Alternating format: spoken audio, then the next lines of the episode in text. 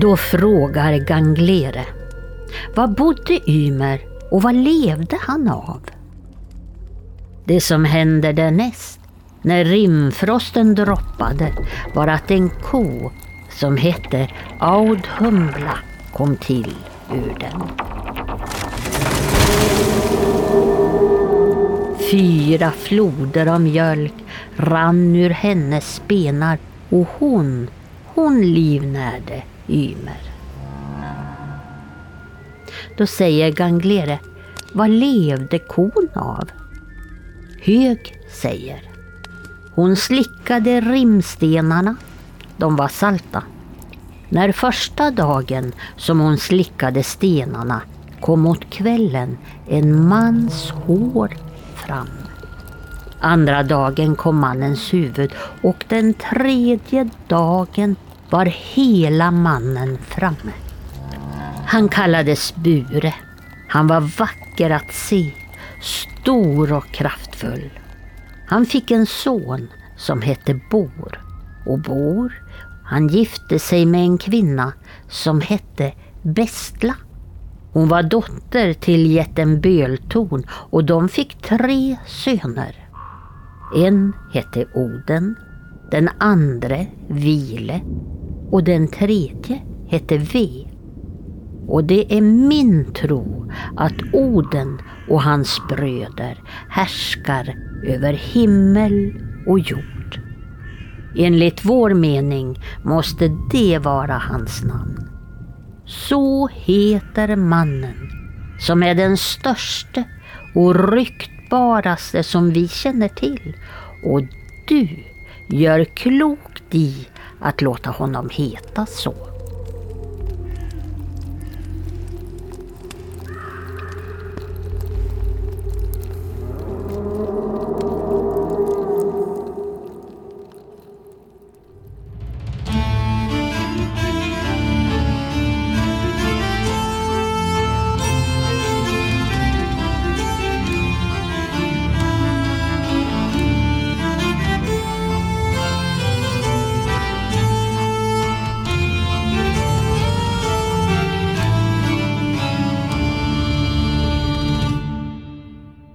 Hej och välkommen till den här härliga podcasten när man talar om trollen med mig, Lars Wahlström ifrån Oknytt. Och det här är ju en podcast där vi pratar om traditioner och, och folktro och olika väsen som vi har här uppe i Norden. Och vi har ju ett väldigt roligt djuravsnitt igen den här gången. Och därför kanske jag ska göra så här för att, att få tag på min eh, kära kollega i det här avsnittet. Är, är det då man ska säga kosera, kosela, kom, kosela, kosela, kom? Din gamla kogubbe. Som vanligt har jag ju med mig här Tommy Kosela som är doktor i religionshistoria. Är det bra Tommy? Det är bara fint. Gud vad roligt. Solen skiner. Ja. Solen skiner och det är en väldigt vacker höst. Det är mm. jättekul. Och vi är tillbaka nu igen efter sommaren. Vi har haft lite sommaruppehåll med våra ordinarie avsnitt, som vi brukar säga. Men vi har ju istället haft en väldig massa liveavsnitt där vi har åkt runt i landet och eh, varit ute och fått träffa er på plats har ju varit otroligt kul. Och några som vi har gjort i år är ju till exempel på Öland så var vi ju på Ölands museum Himmelsberga och pratade om öländska sägner och väsen. Och sen var vi ju i Lund på rollspelsfestivalen Lund 1922. Pratade om gastkramande sägner och väsen ifrån Skåne. Det var också kul. Och sen fick ju du och jag åka till Blåfareverket i Norge nyligen och få ha en livepodd mitt i Kittelsen-museet där var otroligt trevligt att få göra en intervju med Sverre och Lasse och Tone som då sköter det här blåfareverket och prata om Kittelsen och hans konst. Det var jättekul. Ja, och koboltgruvorna då får vi inte glömma. Absolut, vi pratar väldigt mycket om gruvorna och dess olika väsen. Blåmannen. Ja, det var jättekul. Och det verkar ju inte vara det sista livepodden vi kommer att göra för i år heller. Vi har ju några kvar faktiskt. Ja. Vi kom ju först ut med att vara på Jamtli i Östersund den 13 oktober. Det ska bli väldigt kul. Vad ska vi prata om då, Tommy? Då ska vi prata om folktro i Jämtland och Härjedalen. Ja, det ska bli kul. Det vet ju både du och jag att det finns otroligt mycket där att prata om. Mm. Så det kommer att bli superroligt. Så där hoppas jag verkligen att vi kan se varann. Och sen ska vi till Tåkern på Naturum där, vid den här vackra platsen eh, där det finns så mycket fåglar. Mm. Och väldigt många som åker runt och tittar på fåglar åker faktiskt dit och tittar. Och naturligtvis så borde vi ju då prata om fåglar i folktron. Det tycker jag. Ja, är vi vid Fågelsjön så ska vi absolut prata om fåglar. Och det var den 22 oktober. Och sen efter det så ska vi faktiskt till Lidköping och prata om sägner och spökhistorier vid Vänerns kust. Och det är den 23 november. Och sen ska vi ju faktiskt till nästan min hemstad, men definitivt Eva som läser upp våra historier här i podden. Vi ska till Västernorrlands museum i Härnösand den 19 november. Och då ska vi prata om dragväsen. Vi ska prata om den här bjäran. Vi kommer att prata om lite allt möjligt, men särskilt kommer vi nämna den. Mm. Det passar ju bra inför dagens avsnitt då. då. Verkligen, verkligen. Och det här har vi ju hållit på med under hela sommaren. Och, och även om vi har haft uppehåll så har vi pytsat ut lite sådana här äh, specialavsnitt. Men vill man eh, lyssna på ännu mer av oss så har vi ju också den här sidan, där man kan bli medlem och ta del av väldigt mycket material vid det här laget har vi upptäckt. För vi har ju den här speciella fornordiska mytologiserien som vi har kört ett tag nu. Vi har faktiskt över 11 avsnitt, vilket är jädrigt häftigt. Vi räknar faktiskt ihop hur lång tid de här 11 avsnitten är. Och det är över 13 timmar material. Där vi pratar om Oden och eh, Loke och Freja och ödesgudinnorna och åh, det är så roligt och vi har flera, flera avsnitt kvar att göra i den här serien. Och sen finns det ju fler, mycket mer än den serien där. Absolut, vi har ju bland annat Evas inläsningar från våra avsnitt som är ett par dygn nu i tid tror jag faktiskt. Och sen har vi ju då sådana här bonusavsnitt om högtider som påsken och vi har om julbocken och så har vi ett antal intervjuer också ifrån våra härliga gäster som vi har haft i de här avsnitten. Men Tommy, Mm. jag lockar ju in dig här med ett form av lockrop. Och i det här avsnittet så ska vi prata om djur. Ännu ett djur i folktron. Och det ska bli så kul, för den här gången ska vi prata om kor och oxar Mm, i vår exakt. folktro. Och det här ska bli så kul, för jag har väntat på att vi ska få köra det här avsnittet. Jag sa ju att det var en kogubbe. Ja, en riktig, riktig, riktig kogubbe. och vi har ju gjort ett antal sådana här eh, vad heter, djuravsnitt redan. Vi har ju gjort om katten och korpfåglar och ormen. Och... Så det är skönt att vi får komma in på ett djur igen som har varit så viktigt för oss. Mm. Och sen har vi också en väldigt härlig gäst med oss den här gången också. Det är Jenny Tiderman som ska prata med oss och, och berätta om just den här, på tal om lockrop, den här härliga lockrops... Eh, Kulning heter det.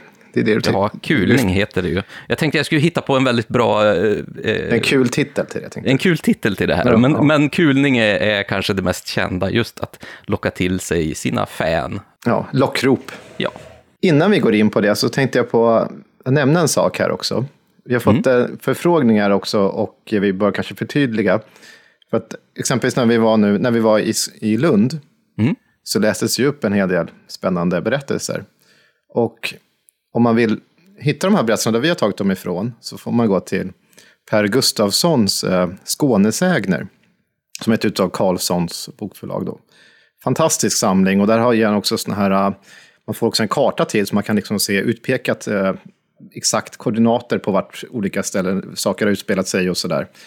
Eh, och den är väldigt välmatad. Han har hämtat mycket av sitt material då från Folklivsarkivet i Lund, men också från andra källor. Och han har ju också skrivit Gö- Göingesägner som ju också är ännu mer Skånematerial. Så det är bara ett, ett hett tips om man vill bli mera spränglärd om skånsk folklore. Det tycker jag absolut. Per har gjort ett jättejobb just med de här böckerna. Det är väldigt, väldigt bra eh, material att utgå ifrån. Men den här kon, de här nötkreaturerna, mm. de är ju lite speciella ändå. De har ju liksom gått jämte oss, ungefär som katten i så otroligt lång tid. Längre tid än katten. Ja, verkligen. Jag var faktiskt tvungen att kolla upp det. Och de tamboskap som vi har idag, alltså de nötkreatur, de eh, mjölkdjur och köttdjur som vi har idag, de har vi haft i nästan 10 000 år. Vilket är otroligt häftigt. Och det här är ju då ett, ett djur som stammar ifrån en uroxe som fanns en gång i tiden och den dog ut i början på 1600-talet. Och det är ju ändå ett av våra viktigaste nyttodjur genom historien, för vi har ju fått mjölk och kött och horn och hudar, men vi har ju även haft den otroliga hjälpen av oxar och korna som ett dragdjur också, för att hjälpa oss att röra oss runt i vår omgivning. Så vi har ju haft en väldigt nära relation just till nötkreaturerna. Ja, visst. Och sen har du ju den som verkligen vill se eh, rester av dessa djur i äldre tid. Om man nu, exempelvis kan man ju se en uroxe i Nationalmuseum, tänker jag på, i Köpenhamn. Mm. Men, alltså inte är benen efter den, skelettet. Men jag tänker på en annan sak, man, det finns ju mycket hällristningar runt om i landet. Bland annat i Bohuslän som har väldigt, väldigt fina sådana. Men på många olika platser finns det också nötkreatur. Och där ser man ju också vikten av dessa djur i, för, för länge, länge sedan. Ja, och det är ju redan från bronsålderstiden, så det är ju väldigt tydligt att den har varit viktig för oss för att kunna överleva här uppe i Norden. Men det är ju inte bara här i Norden som just nötdjuret har varit eh, en, och fortfarande är en viktig del av vår, våra liv egentligen. Även ute i världen så har den ju satt sina spår kanske främst genom vår syn på världen i den formen att vi har en del kor i myter och oxar också i många eh, berättelser. Och eh, en sak så har vi ju faktiskt, vi har ju när vi tittar upp på, på nätterna så kan vi ju se en stjärnbild över en oxe också. Den här eh, stjärnbilden som faktiskt heter oxen, eh, som ska skydda plejaderna från den här eh, jägaren Orion. Det är ganska viktigt djur ändå, när den till och med får hamna på stjärnhimlen. Det tycker jag. Ja, det är det ju. Och sen, men någonting man ska tänka på här, och kanske ska jag inflika redan nu, tidigt, eh, för att vi tänker på dessa djur så som vi ser dem idag. Ur, kon eller uroxen där så att säga är ju ganska stor. Men någonting sker ju också med alltså, kor i övrigt. Sen stenåldern så har de liksom minskat i bankhöjd. De är inte, det är inga stora djur. Så att eh, någon slags minimumrekord, alltså det kan ha en mankhöjd på 96 centimeter, alltså under medeltiden. Alltså det är små kor som i förhållande till idag.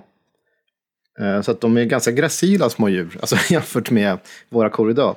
Och sen också, vissa djur senare kan ha mankhöjd, som man har hittat arkeologiskt då, eh, under vikingatiden, som kan ha varit upp till 115-120 centimeter i mankhöjd.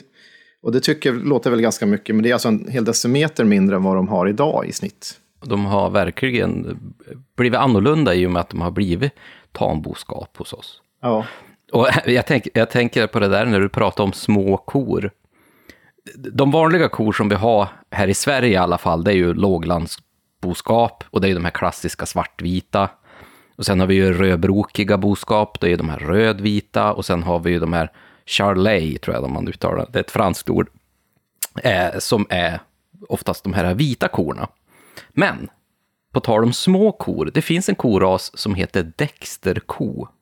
Och den tycker jag alla ska ta och googla på, för att det ser ut som en miniatyrkossa. Både tjurarna och, och korna är jättesmå. De går liksom upp till höften på dig. Men de har samma proportioner som en riktig ko. Och de är så otroligt roliga att se på. Om du tänker dig ungefär som en korgi eller en tax, fast i koformat, så då har du en dexterko. Det här är intressant, för när du sa det så skulle, var jag tvungen att googla på det, för jag visste inte vad en dexterko var. Eh, det första man får upp är Dexter-ko till salu. Det är, någon som, det är alltså sökvägar. Ta och beställ en. Jaha, då sägs det här. Men det här vågar jag inte säga för att nu kommer jag in på Wikipedia så det känns riskabelt. Men där säger de att den kommer från Irland. Om det nu det är Wikipedia så jag vet inte. Jag kan ingenting om den typen av information om kor. Jag vet bara att de är väldigt, väldigt roliga. Det fanns en här i, i, i Örnsköldsvik som hade ett par sådana som var väldigt roliga att fara se på. Mm.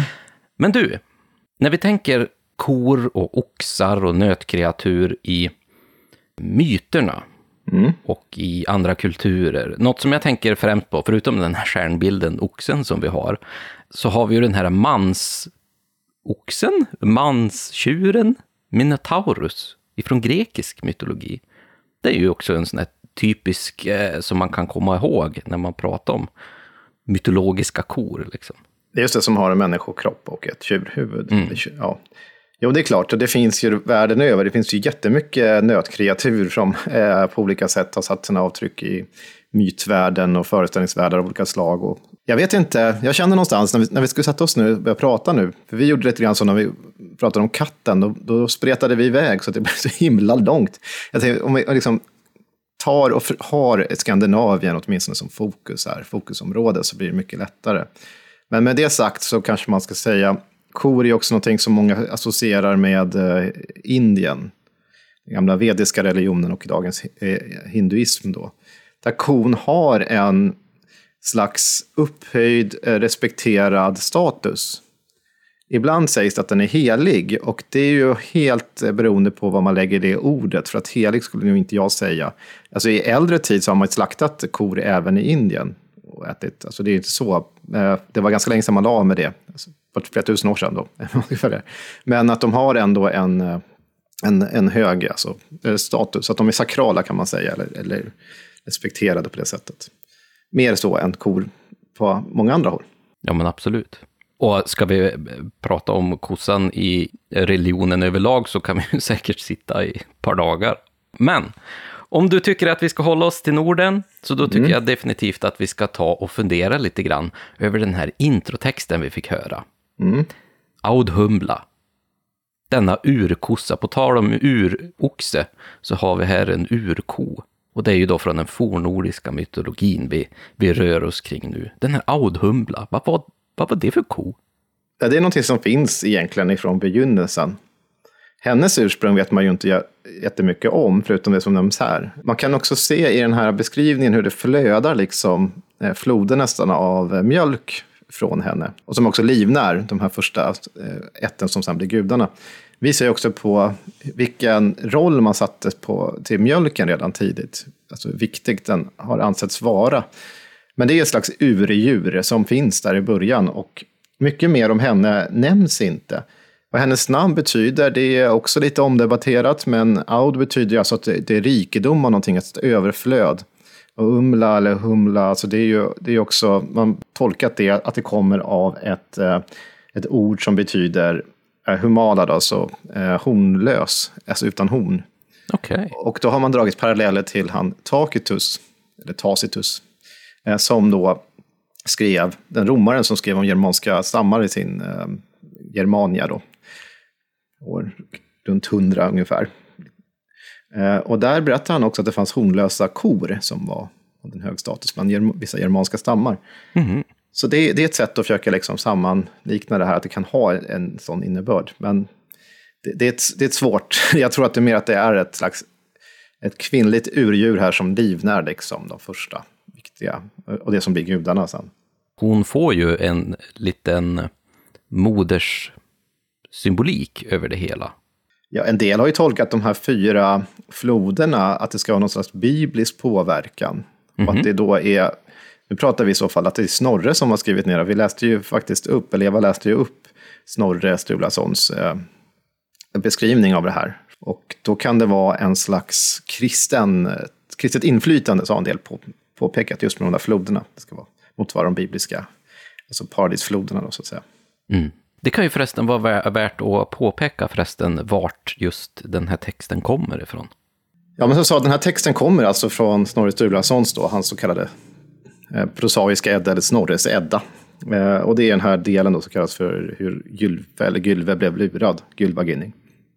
Och när vi ändå pratar om den så vill jag också nämna någonting annat. Jag vill nämna ett gäng oxar som har en stor betydelse. Mhm. För att, jag vet inte hur många som har läst eh, Snorre Sturlasons eh, Gylvaginning. Eh, om ni inte har det så kan jag verkligen rekommendera er att göra det, för att det är en fantastisk eh, skildring av den nordiska gudavärlden. Eh, men han beskriver det första som sägs i den här faktiskt. Det, det berättar ju om vem Gylve var och sådär. Och då säger han, nu ska jag läsa upp den första eh, delen i Gylvaginning. Kung Gylve rådde över länderna som nu kallas Svifjod, alltså Sverige. Om honom berättas att han gav en kringfarande kvinna ett plogland i sitt rike som tack för glädjen hon hade skänkt honom. Det skulle vara så stort som fyra oxar kunde plöja upp på en dag och en natt. Men kvinnan var av asarnas ett. Hon hette Gefjon. Hon hämtade fyra oxar från Jotunheim i norr. De var söner till henne och en jätte och satte dem för en plog. Och plogen tog så kraftigt och djupt att landet skars loss och oxarna drog det landet västerut i havet och stannade i ett sund. Där sätte Gefjon landet och gav det namnet Själland. Där landet hade dragits upp blev en sjö kvar. Den kallas nu Mälaren i Siffjord. Där du. Det är inte dåliga oxar det här. Herregud. Nej, jag kommer ju från jättarna alltså. Ja, verkligen. Där De kan verkligen göra sådana spår. De blir ju någon form av eh, landskapsskapare också, vilket i och för sig är väldigt kopplat till just jättarna också naturligtvis. Ja, och det här är någonting som Snorre har inte hittat på det här. Eller, det finns ju också i en skaldedikt, nämligen. Så att, Snorre citerar den här av Brage den gamle, den, den delen av dikten som vi berättar om hur, hur Gefjon drog det här landet, alltså utökade Danmark kan man säga, med Själland.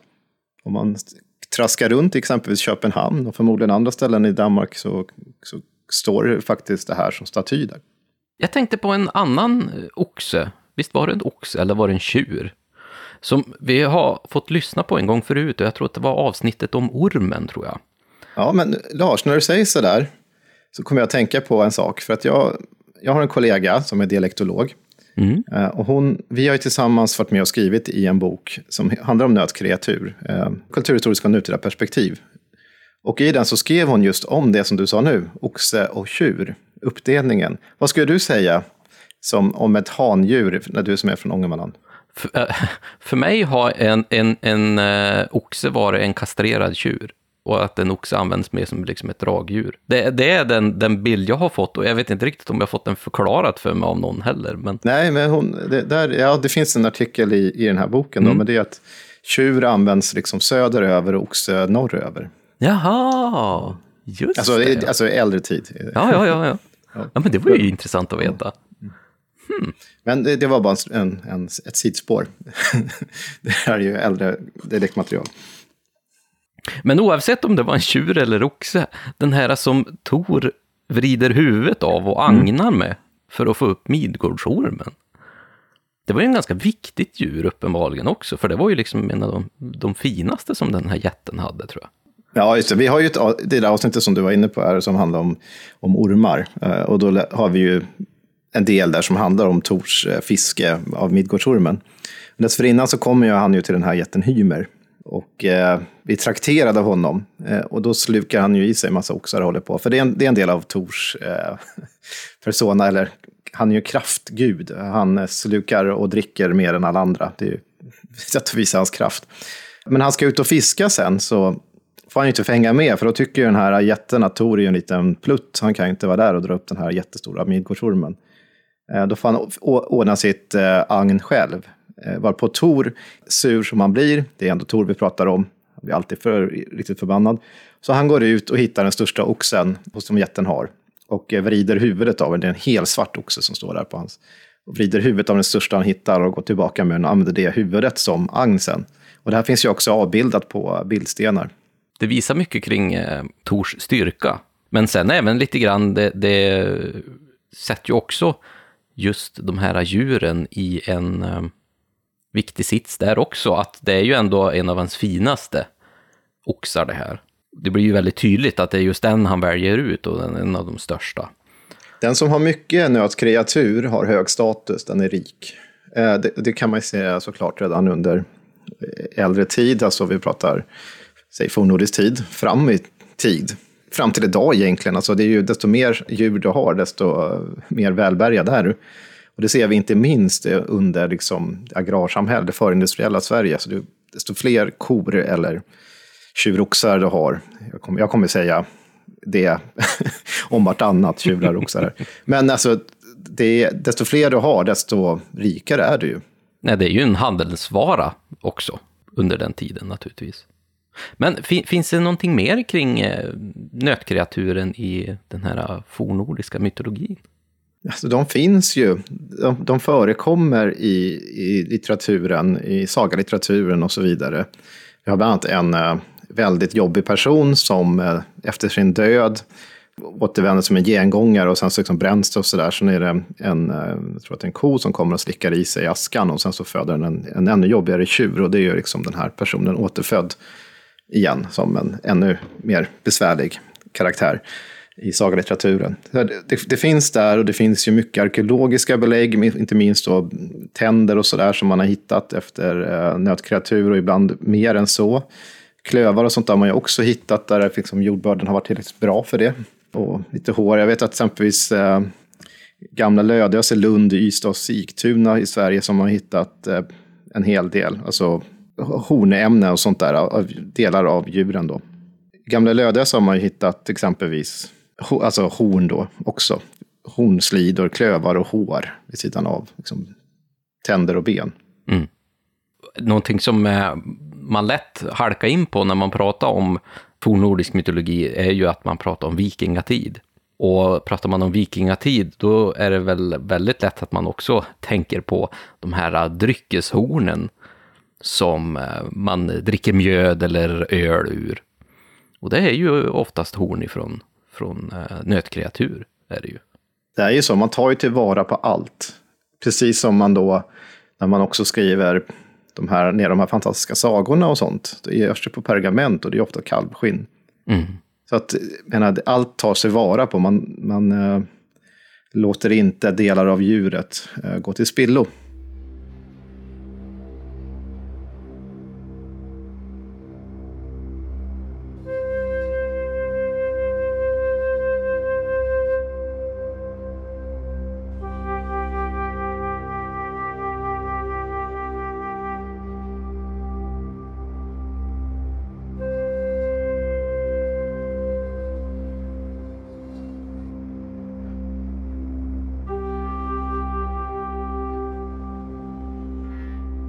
En dag var vår Herre Kristus ute och vandrade. Så kom han till en häst. Vår Herre var trött, så han frågade hästen om han ville bära honom. Vänta lite, sa hästen. Jag ska bara gnaga av den här tuvan först. Då fick hästen till straff att han jämt måste äta och aldrig bli mätt, utom på julnatten. Vår Herre kom till en oxe och frågade honom likadant. Jag är hungrig, sa oxen, men jag äter väl medan jag går. Vår Herre satte sig på oxen och oxen gick och tuggade, stod och tuggade och han tuggade när han la sig ner. Som tack ska du kunna tugga samma föda flera gånger och bli mätt, sa vår Herre. Och det är därför som oxarna och de andra nötkreaturen idisslar, eller som man säger, dröppjar.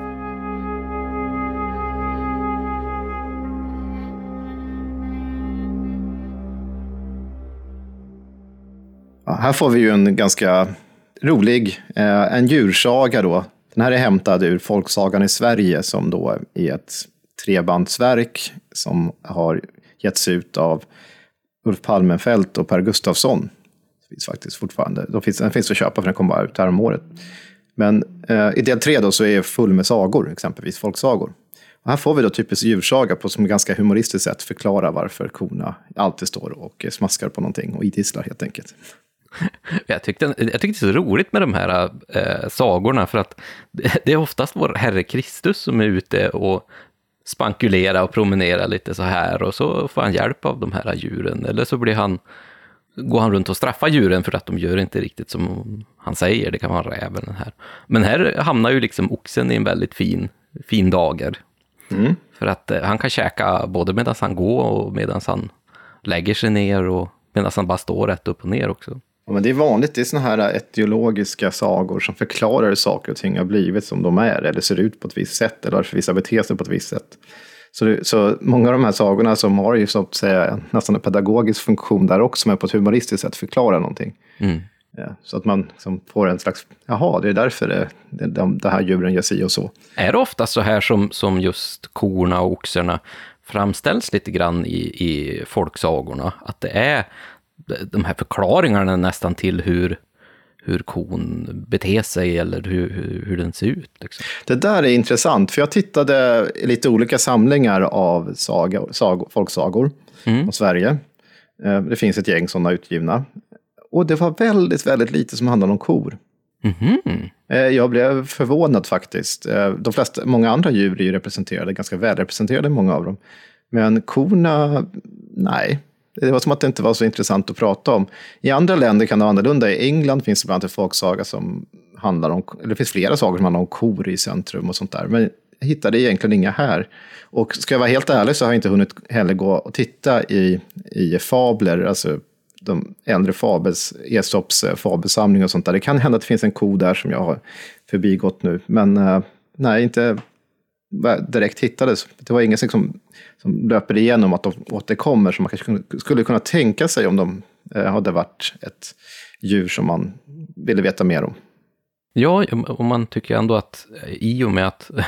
I och för sig så behöver inte det betyda bara för att vi har haft ett specifikt djur nära oss under väldigt lång tid, så behöver ju naturligtvis inte betyda att därför behöver man prata om den eh, och beskriva den på många olika sätt. Men samtidigt så har vi ju mycket kring, kring katten och hunden och hönor och tuppar och grejer. Så att, Ja, för att inte säga rovdjuren, björn och Mm. räv och varg och sådana saker. Älgen till och med, igelkotten finns ju liksom. De flesta djuren finns, hästen också. Så snig, ja men det finns alla möjliga djur.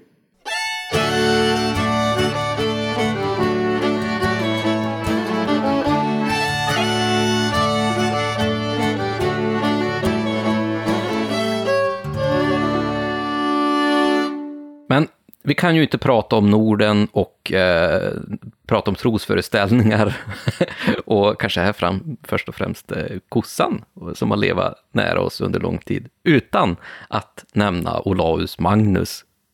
Han måste ju ändå ha upptäckt att kon var viktig även för oss här uppe. Ja, man kan inte prata om någonting utom att nämna Olaus Magnus, så är det väl. Det är vårt motto i, i det här programmet. Ja. Denna lä, spränglärda man som visste Ja. allt. Han var ju boklärd och dessutom hade han koll på mycket saker och ting. Men han har ju absolut skrivit om, eh, även om nötboskap, nötkreatur då. I sjuttonde boken är, blir det då, av Olaus Magnus. Sjuttonde boken, fjärde kapitlet, där hittar vi ett avsnitt som heter, nu i svensk översättning, kom ihåg att han skrev på latin egentligen, så det här är en översättning, om oxar och annan nötboskap. Och då skriver han så här, jag ska inte läsa hela, även om det är för inte är så jättelångt. I de nordiska rikena, enkannerligen i Värmland och på Dal, har man utmärkta oxar på grund av de rika betena. Likaså i Västgötabygderna. Och dessa oxar tilltaga årligen, icke så mycket i storlek som fast hellre i antal. Även i övriga Sverige samt i Norge och Finland har man slika oxar. Synnerligen lämpliga såväl att spänna som dragare för hjuldon som, och släde som, och att använda för arbete ute på åkern, där man nyttjar dem, liksom hästarna till att draga plogen. Men korna låter man aldrig draga något fordon eller arbeta på åkern eller ens bära någon börda, allt i förhoppning att de skola kalva. Kalvarna plägar man, medan de ännu är helt späda, skilja från modern och under den värsta vinterkylan uppföda i därtill särskilda inredda varmstugor.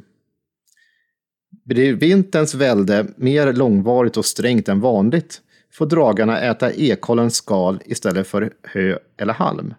Om sommaren åter går de på bete under de ljusa nätterna, vaktade av herdar för de närbegångna maskarnas och larvernas skull, som väktarna söka bränna upp eller fördriva genom att överallt upptända rykande bål av kärhaltigt fur.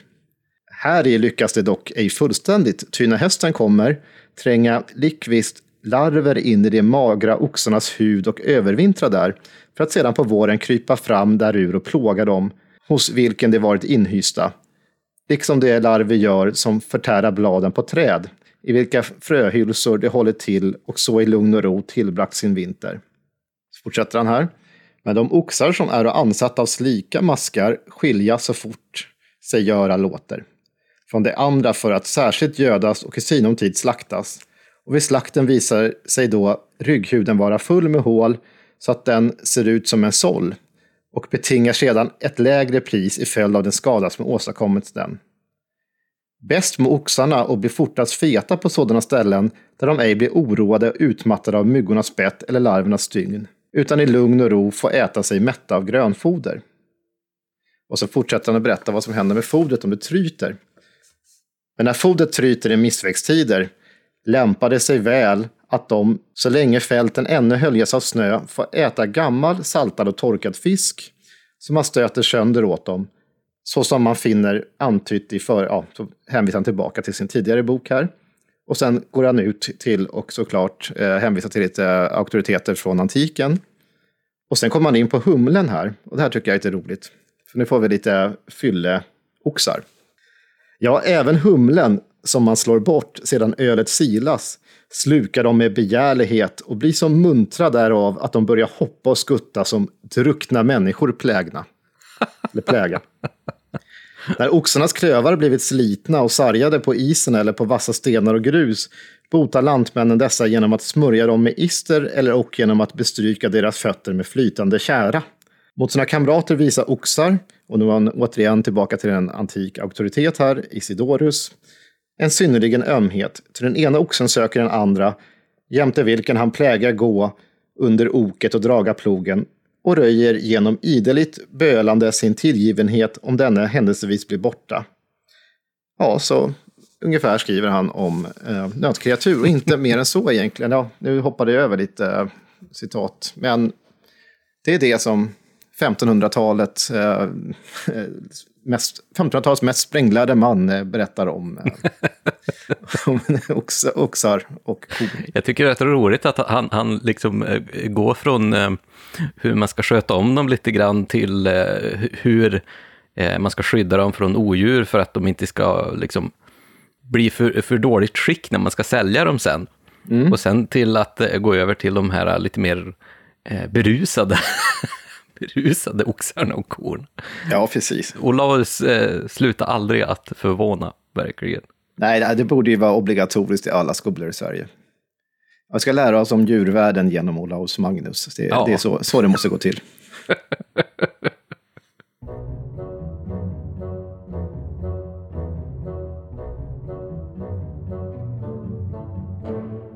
På Vippentorp, där fanns det en grotta som kallas för Midsommarstugan och där ska Midsommargubben ha bott. Midsommargubben, det var ett bergatroll. Min farmors morfar. Han saknade en av korna en julafton. De sökte kon överallt och sent om sider hittade de henne inne i grottan. Men eftersom det var en julaftonsdag så kunde de inte kalla ihop folk för att få hjälp att få henne ur grottan. De tänkte, vi får gå hem efter foder till kon och sen försöka få upp henne. Men när de hade varit hemma efter foder och hunnit till gateled, grinden mellan utägor och inägor, så stod kon där men hon var mjölkad. Då förstod de att trollen hade ju förstås velat ha mjölk till helgen.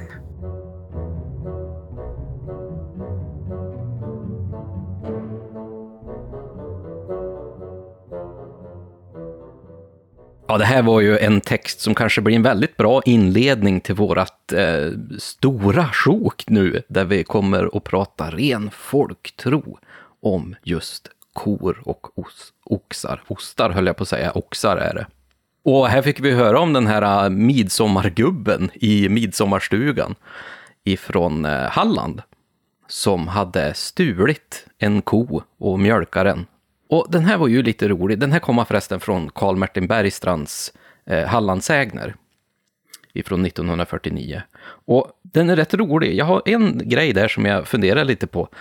Det var ju under julafton.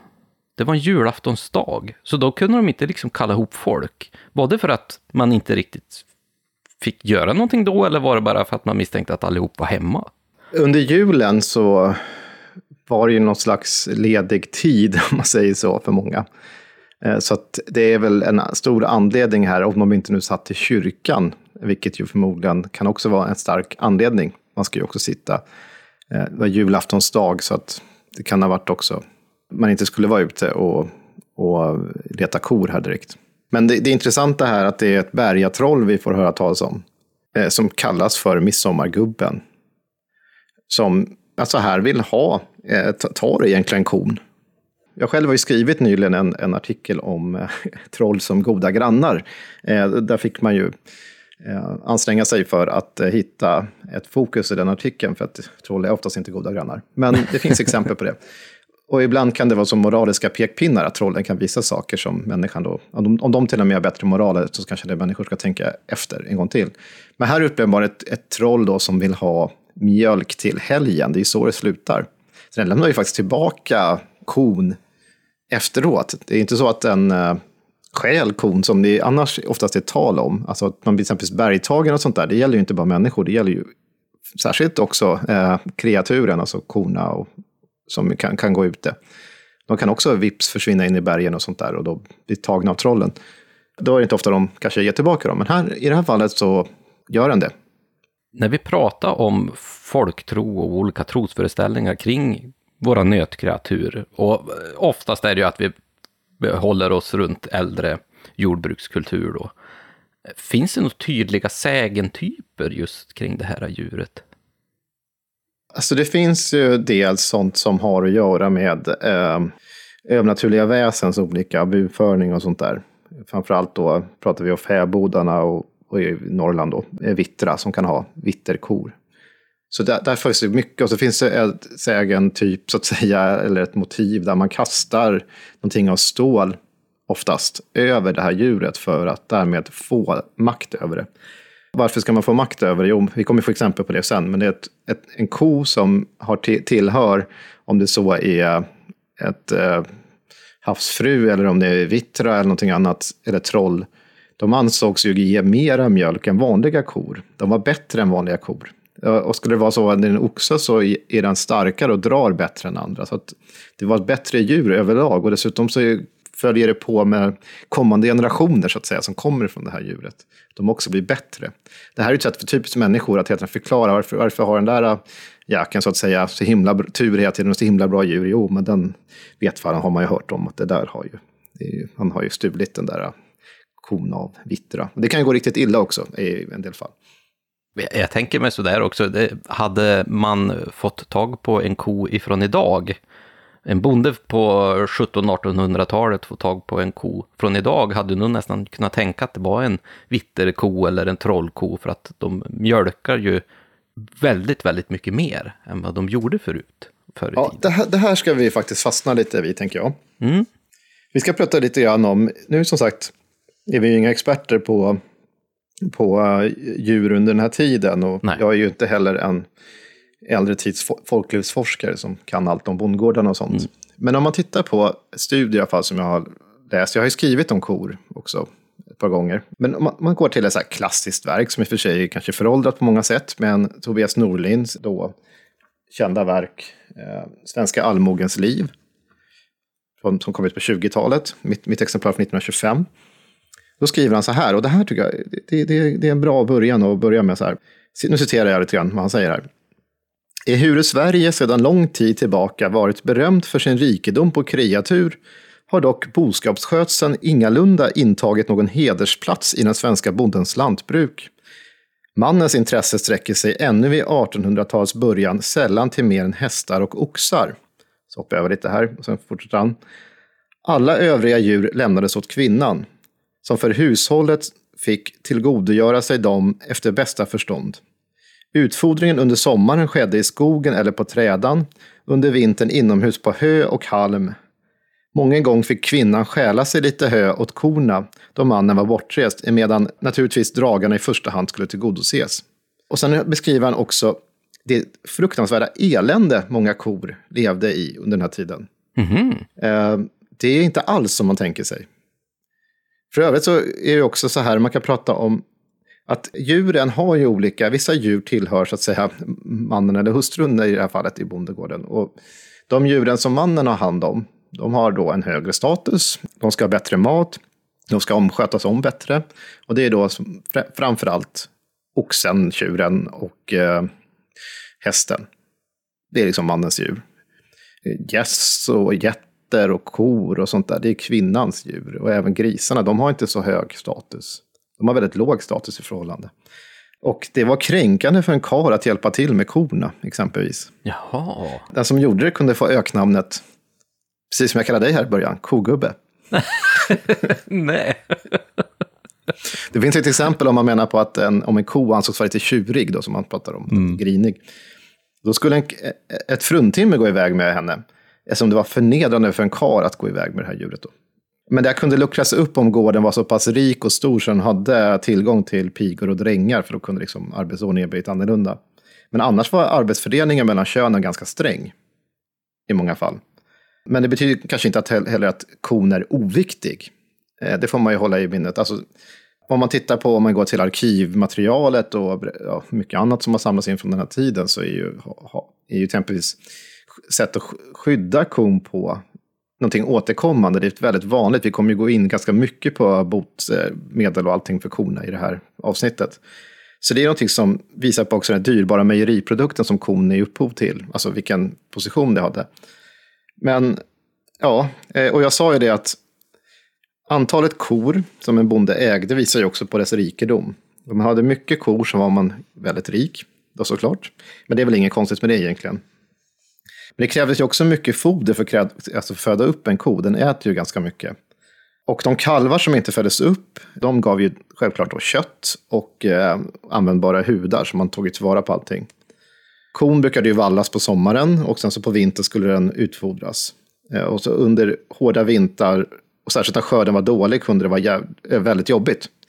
Det räckte ju oftast inte eh, fodret till och då var man tvungen att ta till så här nödfoder. Det beskrivs ibland om en del ganska eländigt skick som en del eh, kor befann sig i. Eftersom korna skulle stå stod inne så att säga under vintern och skulle släppas ut så kunde deras skick vara ganska bedrövligt. Tänk att de har stått trångt och mörkt under hela vintern nu. Och dessutom att de inte får den bästa maten. Ja, det är ju inte som att gå in i en modern ladugård idag som är högt Nej, i tak nej, nej, och ljust och fint. Alltså de här djuren hade, var i regel svältfödda under en längre tid och en del beskrivs att de knappt orkar resa på sig. Eh, när de kom in. Därför skulle eh, en del kor också hävas upp, finns beskrivningar av det också, för att de inte orkar resa sig. Och då kunde bönderna hjälpa till, alltså männen, såklart. Och ibland hade man speciella alltså, anordningar för att kunna resa upp korna, för att de inte orkade ställa sig själva. Det finns en beskrivning av en folkminnesinsamlare som heter Otto Blixt som skriver så här. Man har berättat för mig om kor som varit så undernärda att man var tvungen att överstödja dem när de skulle mjölkas. Härmed menade man att man fick ställa pålar på sidorna om kon så att de kunde stödja sig mot dessa, ty i annat fall kunde hon inte stå upprätt. Så det är ett, ett exempel. Och det finns många andra beskrivningar. Det finns en från Västergötland exempelvis. Att gödseln då, under, när de stod inne under vintern, var full av ohyra och snokar. Eftersom de legat inne i flera månader och torkat fast i båsen så att varken sidor eller länder längre syntes, alltså in i båsen. Och då blev ju många kor sjuka av detta förhållande. Och där börjar man också komma in på sånt vi ska prata mer om sen, om att man tänkte att de är förgjorda, alltså trolldom eller sånt där. Det finns mycket som visar på att den här bilden vi har av glada kor som eh, skuttar ut i vallsläpp och annat kanske inte alltid motsvarar de här eh, äldre tiders djurhållning. För att om, om kon har ett ganska låg status så, så tog man inte alltid superväl hand om den. Och de gav ganska minimalt med mjölk också jämfört med, med korna idag. Man har ju svårt att tro att hästen till exempel hanterades på samma sätt som, som korna i det läget. Det har man ju svårt att tro eftersom i så fall hästen måste ju ha en mycket högre... Hästen kom först så att säga och, ja. och oxen. Men det är också som eh, han Eh, Norlind skriver. Han skriver nötkreaturens betydelse i lanthushållet var som redan påpekats det som jag förut mycket ringa under äldre tider. Korna ansågs mest som ett nödvändigt ont som lantmannen var tvungen att hålla för gödselns skull, menar här. Ännu under förra hälften av 1800-talet anföres som skäl för ökad nötkreaturstock i första hand gödseln. Herremännen brydde sig ej alls om sina kor utan föredrog att utackordera dem till småbönder. Och så menar han på att anledningen var då att korna gav så lite mjölk och åt alldeles för mycket hö under vintern. Och därför och mannens intresse inte sträcker sig till korna. Eh, och att det, så skriver han så här, och små tvisteämnen om höet funnits alltid mellan man och hustru under vintern. ja, ja. Vi behöver inte gå in på de där detaljerna mer här, men det är bra att hålla i bakhuvudet att när den väl gav mjölk så var mjölken viktig, men det var inte den mängden mjölk som vi tänker oss, vilket också förklarar idéerna om varför de här tjuvmjölkande väsena och sånt fick en sån slagkraft också.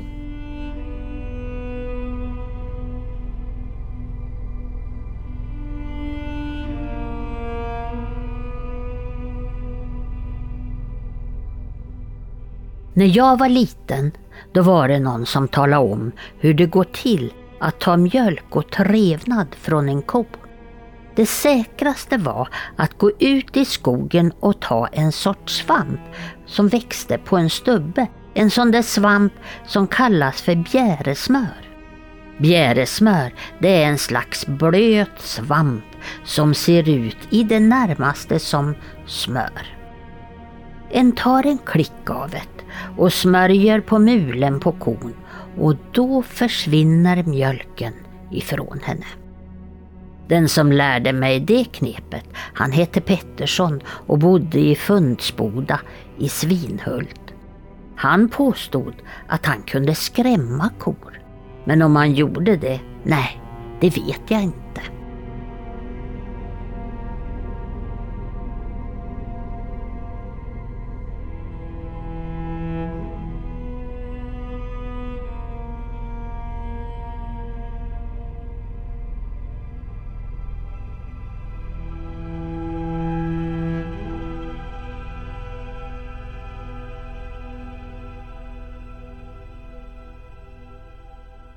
Och här fick vi ju en bra förklaring till hur man egentligen ska stjäla mjölklyckan från en ko. Och det här var ifrån folktro och folkliv i Östergötland.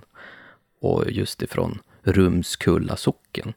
Är det här någonting som är väldigt vanligt inom folktron, att man vill stjäla mjölken ifrån korna? Väldigt vanlig. Eh, vi har väldigt mycket material om detta. Vi kommer ju göra ett avsnitt som bara handlar om tjuvmjölkande väsen så småningom. Men om man tar förkortare så här så kan man säga att det fanns en idé om eh, en begränsad mjölklycka. Och det här är som en magisk kraft då. Alltså den är begränsad. Och, och det här gör ju att tanken om att man kan stjäla mjölk på magisk väg alltså växte fram. Särskilt av då så kallade häxor. Eller av främlingar eller av avundsjuka grannar. Och de kände då till metoder för att göra att din ko kunde alltså, bli av med sin mjölk för att de skulle få mjölken. Eh, och det, det, är inte bara genom att skapa de här tjuvmjölkande väsendena, och bjära, puka och allt vad man kallar dem för. Utan det fanns andra metoder också. Det finns exempelvis ett exempel som jag har här framför mig från Sörmland. Som är upptecknat av han Gustav Eriksson 1877. Som var en sån här trevlig, eh, trevlig en ganska intressant eh, tidig insamlare av berättelser. Han skriver så här. För att draga musten ur andras kreatur så att egna kreatur bliva frodiga och korna giva god och ymnig mjölk, går man, om man är riktigt trollkunnig, den första maj före soluppgången upp på en höjd eller klättrar upp i ett träd och tutar i ett horn tre gånger, utropandes efter varje tutning. Så långt det här hörs är det mitt. Det vill säga så långt tutningen hörs skall musten dragas till alltså den egna korna från de andras. Så det, det, det är ett exempel. Det var ju ganska intressant, för jag menar, vi kom senare att prata om eh, lockrop för att locka till sig korna. Och Mm. då är det bland annat just den här kulningen, men man kan ju även använda olika horn och liknande för att blåsa i för att locka till sig. Ja, här är ju magiskt för att stjäla liksom mjölklyckan. Ja, Det precis. finns en annat, ett annat exempel från Småland som berättas om en gumma som stal mjölk genom att hon på dymmelonsdagen då, eh, före soluppgången, hon ställde sig upp på en höjd och så ska hon ropa att så långt mitt hoj hörs ska mjölk och smör höra till mig. Om man då svarade skit ska din mjölk smaka eh, motverkades eh, trolldomen och det hon stal blev istället synnerligen dålig mjölk. Så att, hör ni någon som står och gör det där så säg då att sk- ditt mjölk ska smaka skit ungefär. Då kommer hon få, kommer hon få skitmjölk. Det, det, det är en sån där brun mjölk som man kan dricka. Inte O'boy, utan den är lite värre. Nej, men alltså som sagt, det finns väldigt mycket uppgifter och mycket handlar ju om den här äh, med mjölkningen som ju ändå är en central del i kons, alltså anledningen att man har kor. Det är svårt att förstå. Varför kan den här kon, som ofta för övrigt har ett namn, det har vi inte nämnt här, korna brukar ju namnges. Men hur kan det här, den här kon helt plötsligt ge så himla dåligt med mjölk medan grannens kor, som brukar ge dålig mjölk, frodas i år? Men då är det den här idén om mjölklyckan, den finns begränsad. Och då har, har de tagit en del av den här mjölklyckan till, och då är det du själv som har drabbats av det. Och då finns det ju föreställningar om att det finns jättemånga olika magiska metoder att tjuvmjölka grannarna. Man kan, en trolldomskunde kan använda en kniv och mjölka kniven, sätta in det i en vägg och så mjölkar de eh, kniven. Får inga snuskiga idéer nu. Men, och då kommer det mjölk ur kniven. Mm, mm, mm. Så att det finns mycket sånt där. Så att det, det, det är på sätt och vis, det är så vi fungerar lite grann. Nästan så här avundsjukan på grannarna. Och det, det blir ju väldigt tydligt här också att i och med att de här olika trolldomstankarna finns betyder det ju också att mjölken är väldigt viktig för överlevnad och även för en slags eh, ekonomisk ställning. Men att samtidigt inte kossan fick en så bra skötsel är ju liksom lite tvetydigt på något sätt. Ja, men man får tänka också så här. Folktron finns ju knuten till alla arbetsprocesser egentligen på, på bondgården, någon form av folktro. Ju viktigare momentet ansågs vara, eh, desto eh, större var faran och spänningsmomentet och då finns det mera sådana här saker att ta till, alltså sådana här eh, idéer. Eh, och, och riter och handlingar som skulle förebygga i skyddande syfte eller som man skulle kunna ta, dra nytta av, att stjäla från andra och sånt där. Det finns väldigt mycket sånt och, i det här så växer också fram olika idéer om man ska skydda sin egna ko. Men framför allt är det då den här idén som jag kan nämna väldigt kortfattat här. För i den här exemplet som Eva läste upp så fick vi höra om den här äh, bjärsmör eller något liknande. Och det här är ju en slags slemsvamp som på latin skulle heta fulgioseptica. Den kallas för allt möjligt. Den kallas trollsmör, puklort, pukdynga, bjärasmör och liksom spyor av olika slag och sånt där. Idén om den, som brukar finnas vid laggårdar, som man inte riktigt visste vad det var, tänktes ju då att det finns, och det här är en gammal föreställning som går tillbaka till medeltiden. Vi har exempelvis eh, i Ösmo kyrka i Sörmland från 1450-talet och även i, här i Uppland, nära där jag sitter i Härkeberget, där finns det sådana här bilder kyr, i kyrkan. Så det ser ut som, det är som en häxa då, som kärnar smör eller någonting och vid sina fötter så har hon då en, ett djur, ett hare, är det oftast då, som spyr upp mjölk i en balja. Och så står jävlarna vid sidan av. Och det här att det finns avbildat, och det finns fler på fler kyrkor än så här, eh, och det går alltså tillbaka till medeltid, och det finns massa texter också som stödjer det här framåt. Det, det är ju alltså idén om att det oftast en kvinna då, som anklagas för att vara häxa, eller trolldomskunnig, och då skapar hon ett magiskt väsen med hjälp av djävulen, som är ett tjuvmjölkande väsen. Och det, det görs på olika sätt, vilket vi kommer gå in på i vårt avsnitt om det sen. Men exempelvis att man tar lite, om det är Norrland, lite tyg och garn och sånt där och droppar blod över, och så läser man en vers och sen så kommer det till liv. Då blir det inte, inte som en hare, mer som en boll, men eh, den rullar till grannens gård och sen så tjuvmjölkar den, eh, mjölkar alltså korna eh, och rullar tillbaka. Och ibland spyr den upp delar av det här och det är det som blir den här eh, smöret, eller man säger spyan då, som de kan se efteråt. Ja, och det, den här svampen ser ju lite ut som någon form av spya. Den, det är ju en liten, väldigt knallgul, oformlig, slemmig massa liksom. Just den här svampen. Så att det, det, ser ju väldigt märkligt ut och det blir väldigt tydligt också ute i naturen när man ser den. Och då är det ju inte så konstigt att det sätter sinnet i, i rörelse, som man, man kan säga. Ja, och det kommer ju också i alltså, trolldomsprocesserna så alltså, används det där också. Man, det är där vi har många av de här formlerna och sånt bevarade. Anklagade som då får liksom i protokollen har de gett de här verserna och sånt. Och det finns också exempel på personer som har kunnat skada den här äh, svampen då, slemsvampen, genom att hugga i den eller slå på den. Då ska också häxan, som man tänker sig då, ha blivit skadad av, av det. Det finns ett samband. Det som är intressant med den här äh, väsenet i Sverige det är att den är, det finns ett samband mellan den så kallade häxan och det här väsenet, men de är, den är ändå utanför henne på kontinenten, inklusive Danmark och eh, i Storbritannien och sådär, så är, då, då, är det, då är det den här häxan själv som förvandlar sig till ett väsen och tjuvmjölkar. Om det är en orm, drake nere typ på kontinenten är vanligt och kan vara en hare och sånt också säger i, i Storbritannien. Men då är det hon själv som är, och slå, dödar man den så dödar man henne. Men det finns eh, likhet mellan de två, men samtidigt så är det någonting utanför som hon har fått en slags familjar nästan. Var det just främst mjölken som den stal, eller kunde, kunde man även locka till sig själva djuret också? I, I just den här tanken kring att man vill draga lyckan från en annan gård till sig själv. Nej, det, då, då är man inne på ett större komplex där det finns olika sätt att, att dra lycka. Olika typer av lycka. Nu tänkte vi smör, eller mjölklyckan här. Mjölk och smörlycka hänger ihop. det är egentligen av mjölken man gör smöret, men men visst, det finns ju andra sätt att dra eh, lycka från andra, alltså dra rikedom och sånt. Men då är man inne på sådana idéer om spiritus eller tomten har ju kallats för ett dragväsen också. Så att, ja, det, fin det finns olika idéer även där. Men själva mjölkningen är ju en central del. Och det finns ju idéer om att första gången en ko mjölkades så skulle man ha stål i flaskan. Eh, Alternativt kunde man ge henne en brödmitt med lite av det första mjölkskummet på. Och överhuvudtaget så tänktes ju råmjölken från kon var allmänt betraktat som en slags hälsobringande eh, medel. Och det finns många sätt att försöka skydda även denna då. För att allt sånt här är också känsligt från troll, eh, mot troll, för trolldom, alltså att någon annan kan ge sig på det. Och kan försöka göra mjölk, skämma mjölken och sådana saker. Eh, man fick inte exempelvis bära mjölken bar, utan man skulle ha lock, alltså utan lock under bar himmel. Så att man satte lock på, det var väldigt viktigt. Annars kunde den sina och bli skämd. Man skulle övertäcka eh, råmjölken med tyg. Eller att flaskan som mjölken togs i hade ett lock. Det var också viktigt, allt för att det inte ska vara öppet.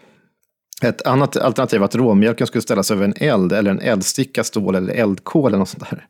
Så att eh, man kunde lägga det här i också i, i mjölken. Det är mycket av de här trolldomskomponenterna som ingår liksom i skydda mjölken.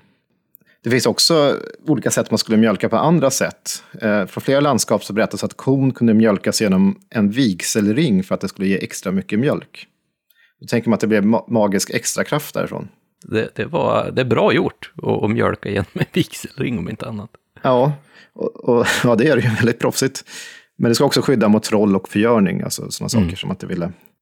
Och från Gotland finns det en uppgift om att om mjölken spilldes vid mjölkningen skulle den trampas ut sedan skulle ett korstecken göras på platsen, annars fick man otur framöver med korna. Oj då. Ja, och i Västergötland sägs det att när en kviga mjölkas för första gången skulle mjölkerskan inte ha något åtsittande eller knutar i kläderna, annars skulle kon i sin tur bli svårmjölkad. Så här skulle lika ge lika lite grann. Och i Värmland sägs att en ring ska läggas i mjölkbyttan första gången, medan kon skulle klä som en brud. Sen, sen skulle den här mjölkerskan gå runt med svavel och, rökta, och, och rökte med svavlet under kons benar. Sedan skulle eh, kärkors målas på sidan av kon, på hyllan i taket, över båset och över dörren. Allt det här för att skydda mot trolldom och så. Eh, och trygga mot annat typ av ont. I Hälsingland sägs det exempelvis att när någon tar i kons juver ska man göra ett korstecken med handen och säga Gud bevare dem. Mm -hmm. Och från samma landskap, alltså Hälsingland, eh, fick man inte, och det här är viktigt, du som är kogubbe, eh, man fick inte fisa när man mjölkade. Det gjorde att mjölken fort blir gammal. Det kan man tänka på när man, ska, när man eh, köper mjölk på affären och ska titta på eh, bäst, bäst före-datum. Är det därför de säger att man först ska lukta på mjölken? för, för att avgöra om den så, är dålig. Så många fisskämt och så lite tid. Ja, Gästrikland sägs man ska göra korstecknet med hjälp av en kniv eh, ja, och så vidare. Och Närke berättar att man borde binda en stoppnål i mjölkhinken när man mjölkade en nykalvad ko för första gången. Och så sägs det i en svartkonstbok från Medelpad att ett motmedel när kon mister sin mjölk, då ska, citat, litet av kvinnans tid ges in med maten. Du kan gissa vad litet av kvinnans tid är för något. Ja, mensblod helt enkelt. Mm. Så att, eh, det, ja, här finns det massa olika föreställningar. Men allt det här hör ihop med att mjölklyckan är väldigt, väldigt viktig. Det är den man måste hålla hårt vid. Och därför har alla de här eh, riterna och idéerna uppstått. Det är ju liksom en av de många olika moment som man utför i ett jordbruk eller i, i, i en lagård så här. Och uppenbarligen finns ju väldigt, väldigt mycket just kring hur mjölken ska hanteras.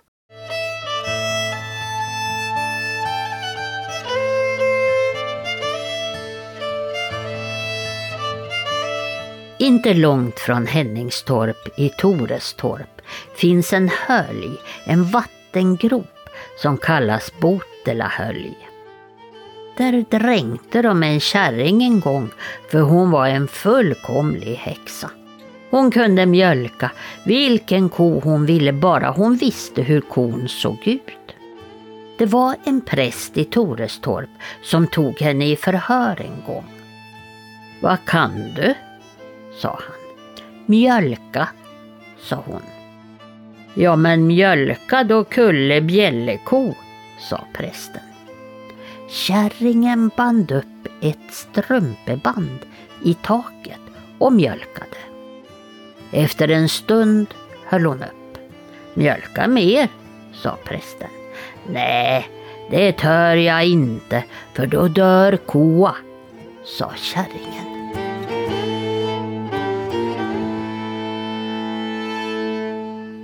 Här hade vi ännu en sån här äh, tydlig beskrivning hur man äh, kunde dra äh, mjölken ifrån någon annans ko. Den här uppenbarligen häxan då ifrån Västergötland kunde ju bara hänga upp strumpebandet i taket och börja mjölka och så kommer det mjölk, tydligen.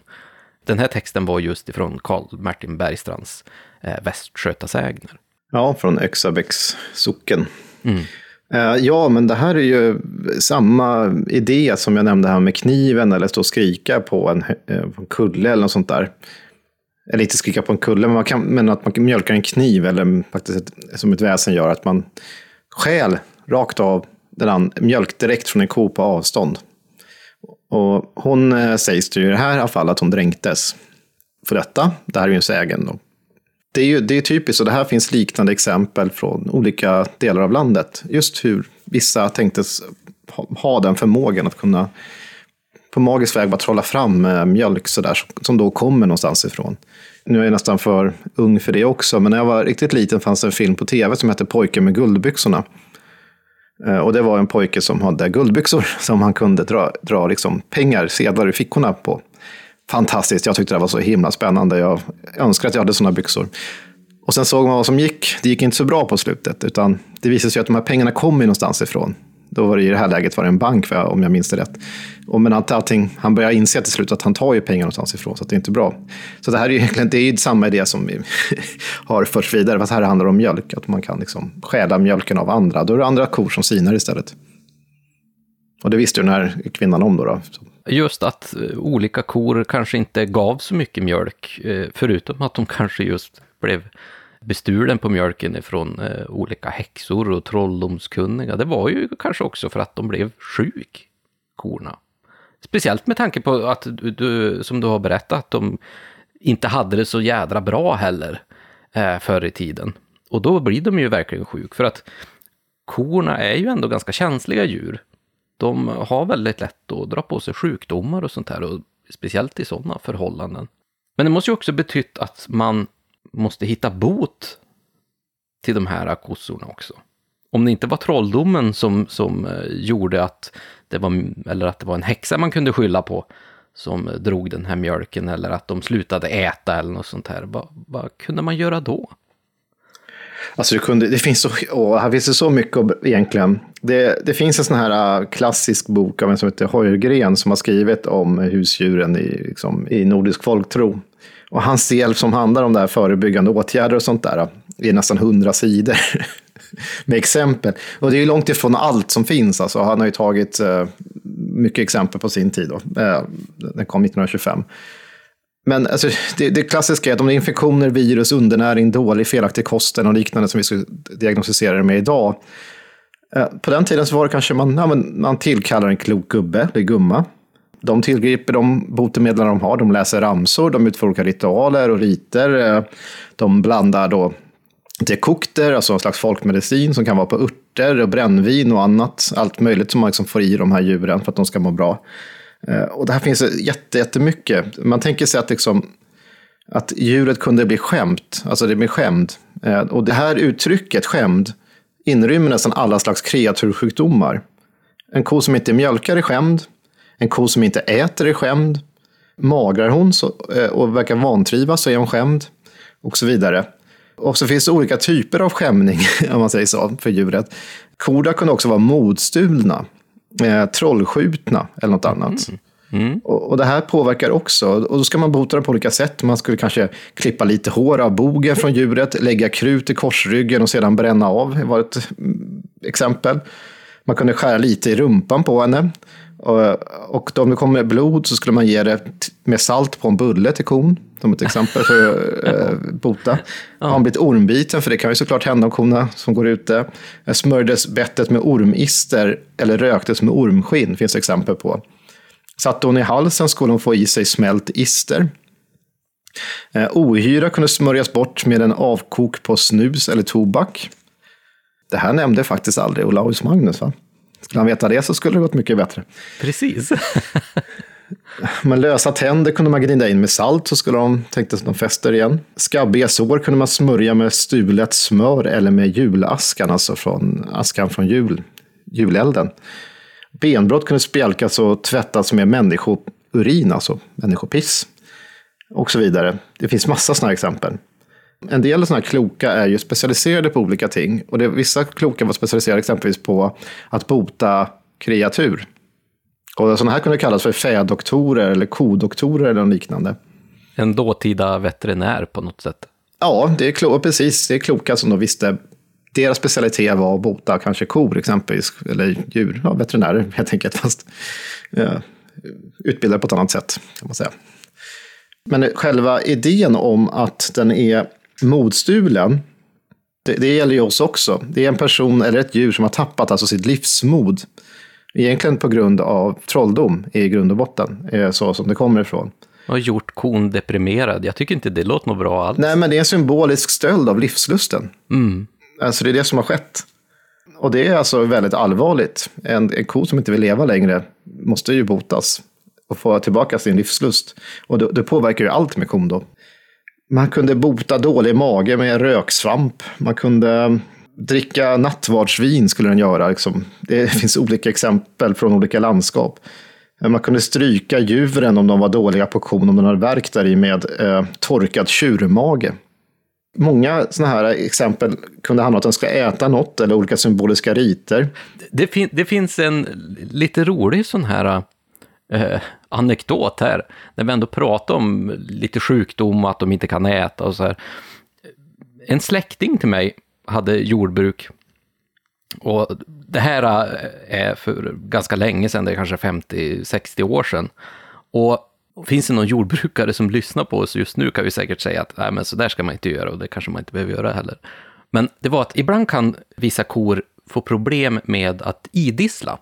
Och det här med att idissla, det är ju att de äter ju gräset och så stöter de upp det igen och så tuggar de om det och så går det ner och så stöter de upp det igen och så här. Men ibland så stöter de inte upp det någonting. Vilket gör att de äter ju liksom inte i någon ordning. Och då var det så här att hon var väldigt duktig på att lösa det här, för att då kunde hon vara i närheten av den här kon. Och sen när hon såg att en annan ko skulle börja till att idissla och då stöter de ju upp sig liksom. Och det syns ju på kon också att det kommer upp. Då var hon snabb som tusan och stack in handen i munnen på kon, tog ut det han, hon stötte upp och stoppade in i munnen på den här kon som inte ville idissla. Mm. Och då kunde man få igång det här igen, att hon liksom började att idissla av sig själv igen. Och det tycker jag var en rolig grej som jag fick berättad för mig så här, att, att det, det verkligen var att man kunde verkligen se på korna att de mådde dåligt och att man kunde hjälpa det genom att ha så god relation med djuren på ett sätt. Ja. Det tycker jag var ganska roligt. Idag kanske man sköter det med någon form av medicin eller liknande. Det, det kan jag inte svara på, men det tycker jag var ett rätt roligt sätt att eh, faktiskt lösa det här på. Och här får vi ju höra av alla de här exemplen som du har tagit fram, får man ju också höra de här olika metoderna som, som kanske funkar i vissa lägen. Man vet ju aldrig. Det tror jag absolut det har gjort. Jag tror ett, ett par av de här har nog, alltså, det har nog fungerat i en del fall. Det kanske inte är på grund av att man, som i Härjedalen, går tre gånger motsåt runt en sjuka kon och slår med en halsduk på den. Nej. Eh, Men det kan vara. Eh, Att man ska badda det med det kokt av ekbark, rönnbär och urin kanske inte heller är det bästa. Det, fin- det finns ju sådana här äh, ramsor härifrån Uppland, där jag sitter, så finns det en ramsa för att eh, bota kon som var modstulen. En läsning helt enkelt, som ska göra henne frisk. Jag tänkte ta och läsa den, för den är ganska kort.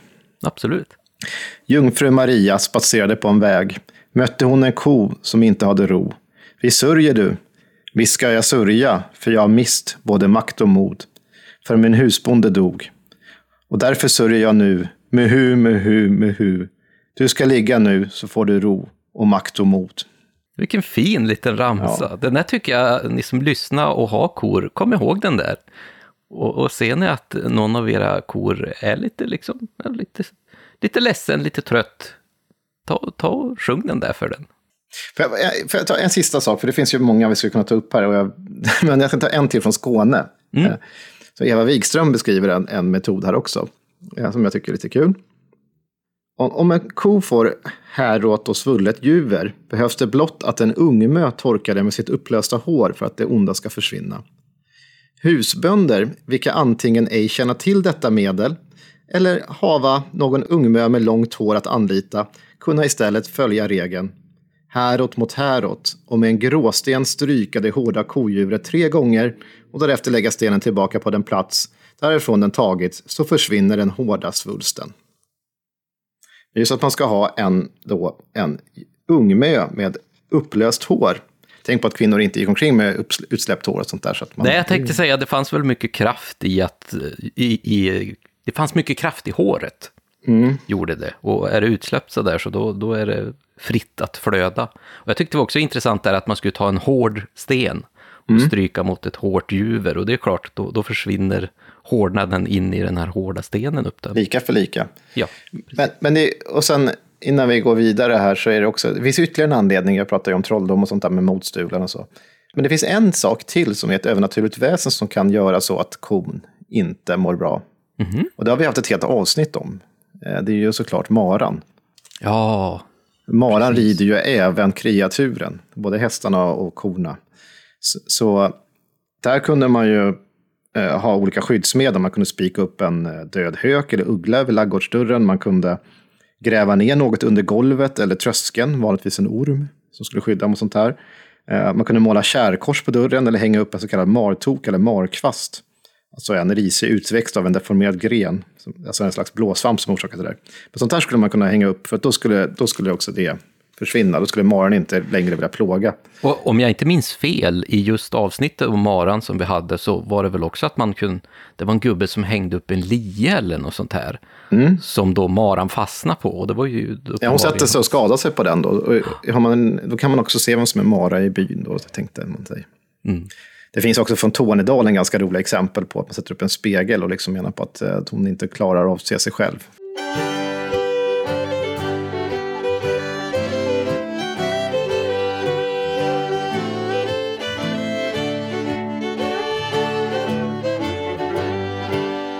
I Ramsele socken i Ångermanland berättade Elisabeth Johansson, född 1881, att i gamla Sandvikbodarna försvann det en gång en ko för en bonde som hette Thunberg.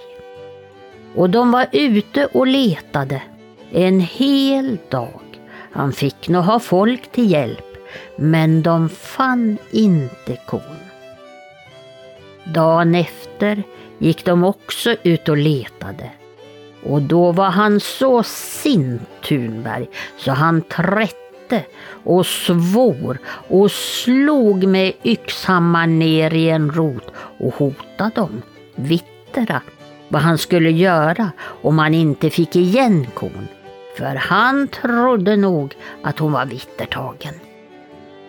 Men på tredje dagen då de gick och letade, då fann de kon just på det där stället och då hade hon lårbenet avslaget. Det var roten det som Thunberg hade slagit på.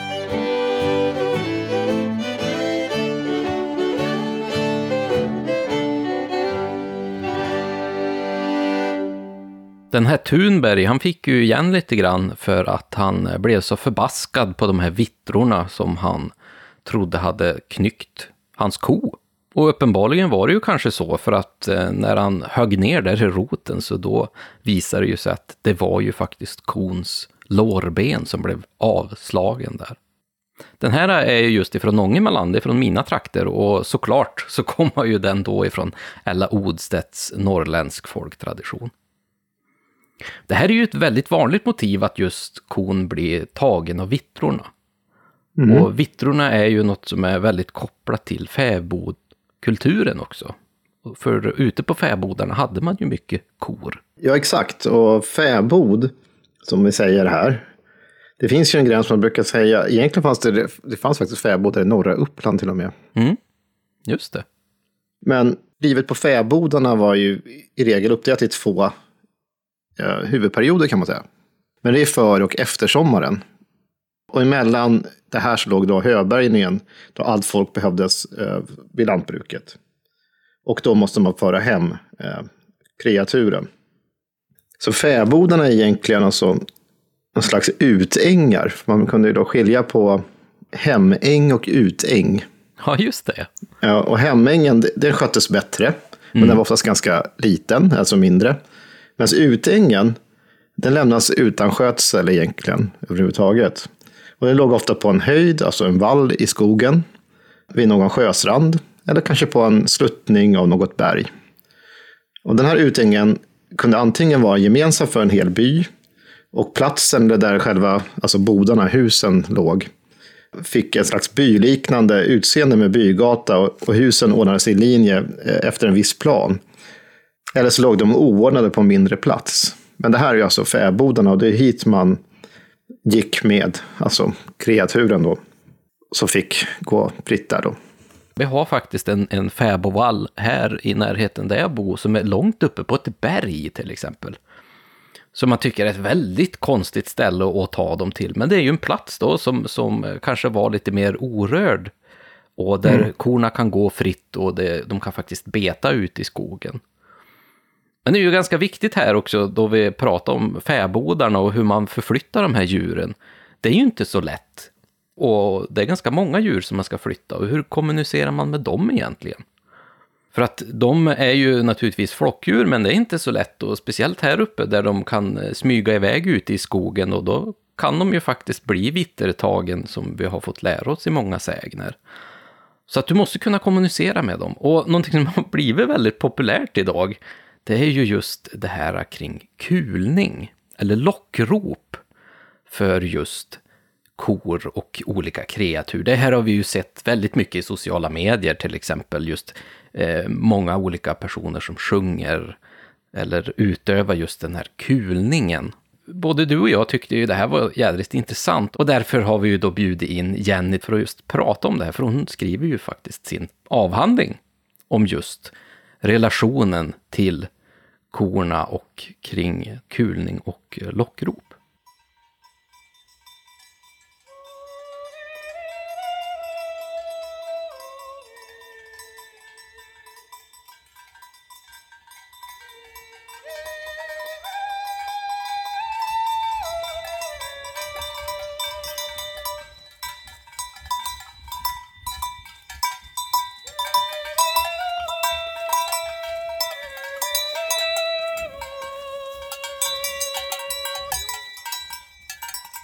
Hej på dig Jenny!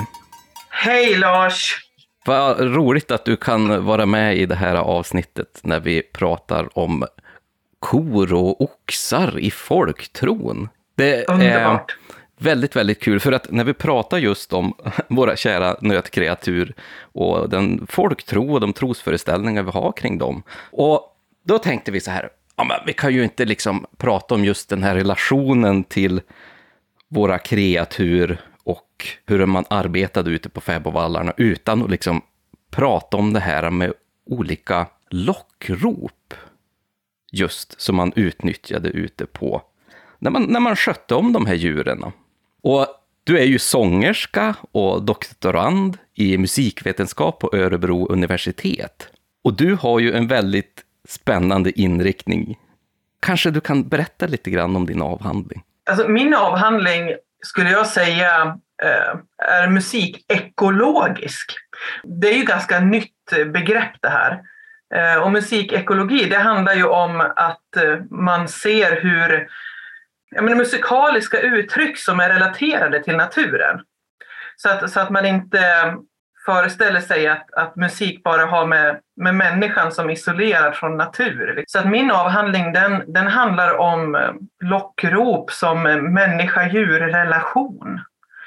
Eh, så att det är jättekul att få prata om det här just i ett avsnitt om kor. För att det är ju liksom sällan från kornas perspektiv man, man tittar på det här. Liksom. Nej, man föreställer sig det här som en, som en väldigt mänsklig grej liksom bara. Eh, så att jag, jag har liksom det, det, perspektivet på det här. Det kanske säger sig själv lite grann i själva ordet lockrop, men vad, kan du förklara lite grann vad det hade för funktion egentligen? Ja, och då är det ju så att på, på fäbodar så betade ju och fortfarande betar eh, kor och getter och får fritt i skogen. Så de, de är ju inte inhägnade i hagar så som man kan se i sådana här stora bruk idag till exempel, utan de går ju helt fritt. Och förr så vallade man djuren under dagarna. Man, man gick med djuren ut i skogen för att se till att de inte betar på någon annans del av, av skogen så att säga.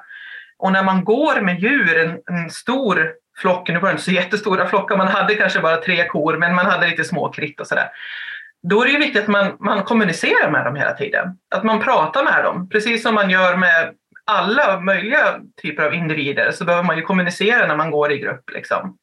Så att det, det är liksom ett sätt att kommunicera och att, att prata med, med djuren. Att hålla dem samman eh, och säga nu går vi hitåt eller nu är det lite vila och så. Och sen eh, när man slutar gå vall då, efter skiftesreformerna så var man ju ofta själv på vallarna eh, med, med, djuren och då släppte man ju ut dem själv i skogen för då, då var det inte viktigt längre med, med de här gränserna mellan så som man hade delat upp skogen. Då. Och då så var det ju vanligare att man eh, var kvar på vallen och, och skulle ha hem djuren på eftermiddag kväll. Då. Så, eh, så att man var kvar där och skulle ropa hem dem. Och då behöver man ju låta väldigt mycket. Man behöver ju låta starkt liksom, för att det här ska höras över väldigt långa avstånd.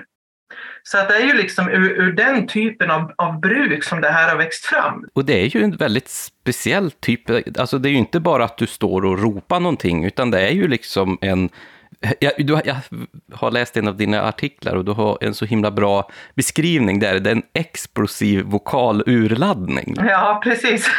att det är inte bara ett stort rop, utan det är verkligen den här kraftfulla sången. Man förstår verkligen att man, det här kan man höra från en sida berget till ett annat sidan berget där de hade de här fäbodvallarna. Och att det nästan kanske skulle kunna funka som kommunikation mellan olika fäbodvallar också. Liksom. Och det gjorde det ju.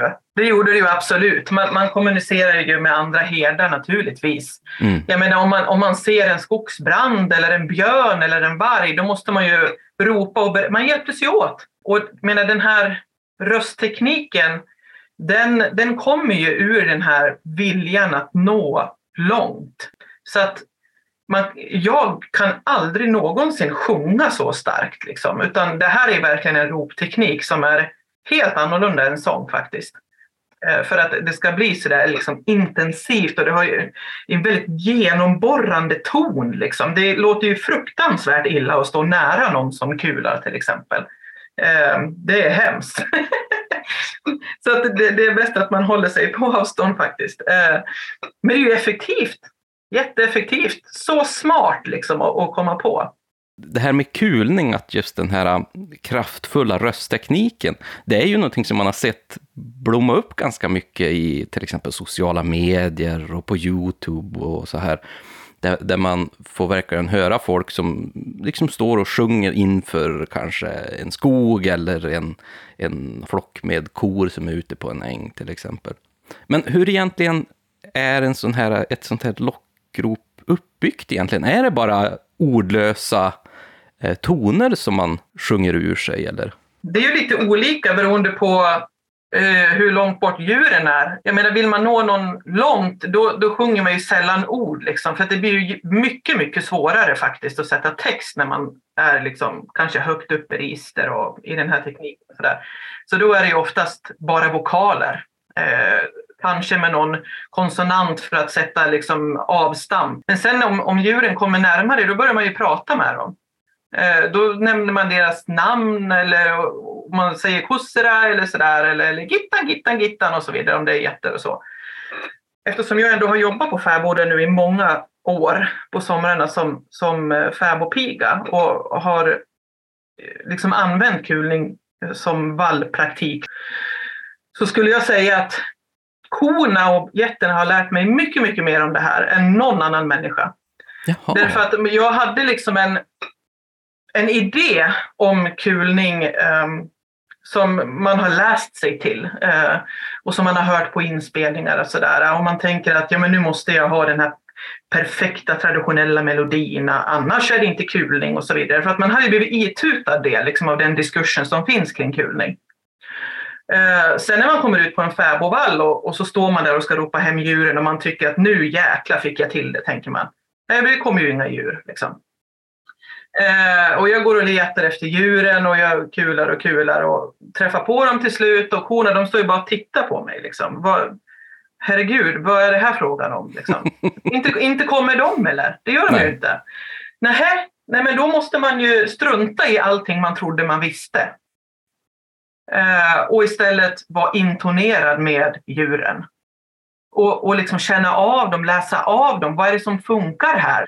Hur ska jag få dem att lita på mig? Hur ska, hur ska vi bli kompisar här? Hur ska vi samarbeta eh, för att vi ska kunna ta oss hem? Och jag skulle säga att det, det, är absolut inte så att djuren bara är den svarande, för att de råmar ju och går på olika sätt och åt olika håll och sådär. Så att deras röster och beteenden är ju också det som får mig att ropa på ett visst sätt. Va? Så att det är ju liksom en process hela tiden där, där korna är extremt delaktiga i vad som faktiskt kommer ut ur min mun. Ja, men jag kan faktiskt förstå det också för att de här lockropen är ju inte för oss. Och då ska de ju inte vara heller eh, anpassad för oss och vad vi tycker att det ska låta som, utan du pratar ju faktiskt med djuren. Och det kan väl, måste ju skilja jättemycket ifrån olika grupper av djur naturligtvis. Absolut, och från olika individer. Eh, vissa är ju extremt uppkäftiga liksom. och, och, utmanande medan andra är väldigt kontaktsökande och uh, sådär. Uh, så det, det, får man ju verkligen också uh, lära sig. Ja, alltså, Jenny, jag hör ju att du är så himla fascinerad av ämnet. Vad var det egentligen som gjorde att du blev så intresserad av just det här ämnet? Det var kon som inte ville komma när jag ropade. Ja, det var så enkelt. ja, ja alltså jag, jag hade liksom en helt annan idé kring min avhandling när jag började forskarutbildningen. Och då skulle det handla mer om um, performing heritage um, och diskursanalyser och så vidare.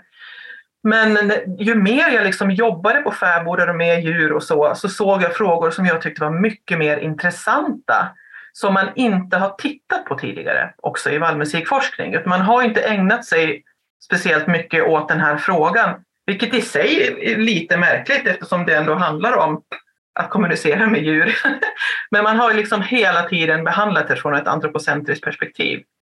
Så att det, det är den här kon Britta och liksom bara titta in i hennes svarta ögon.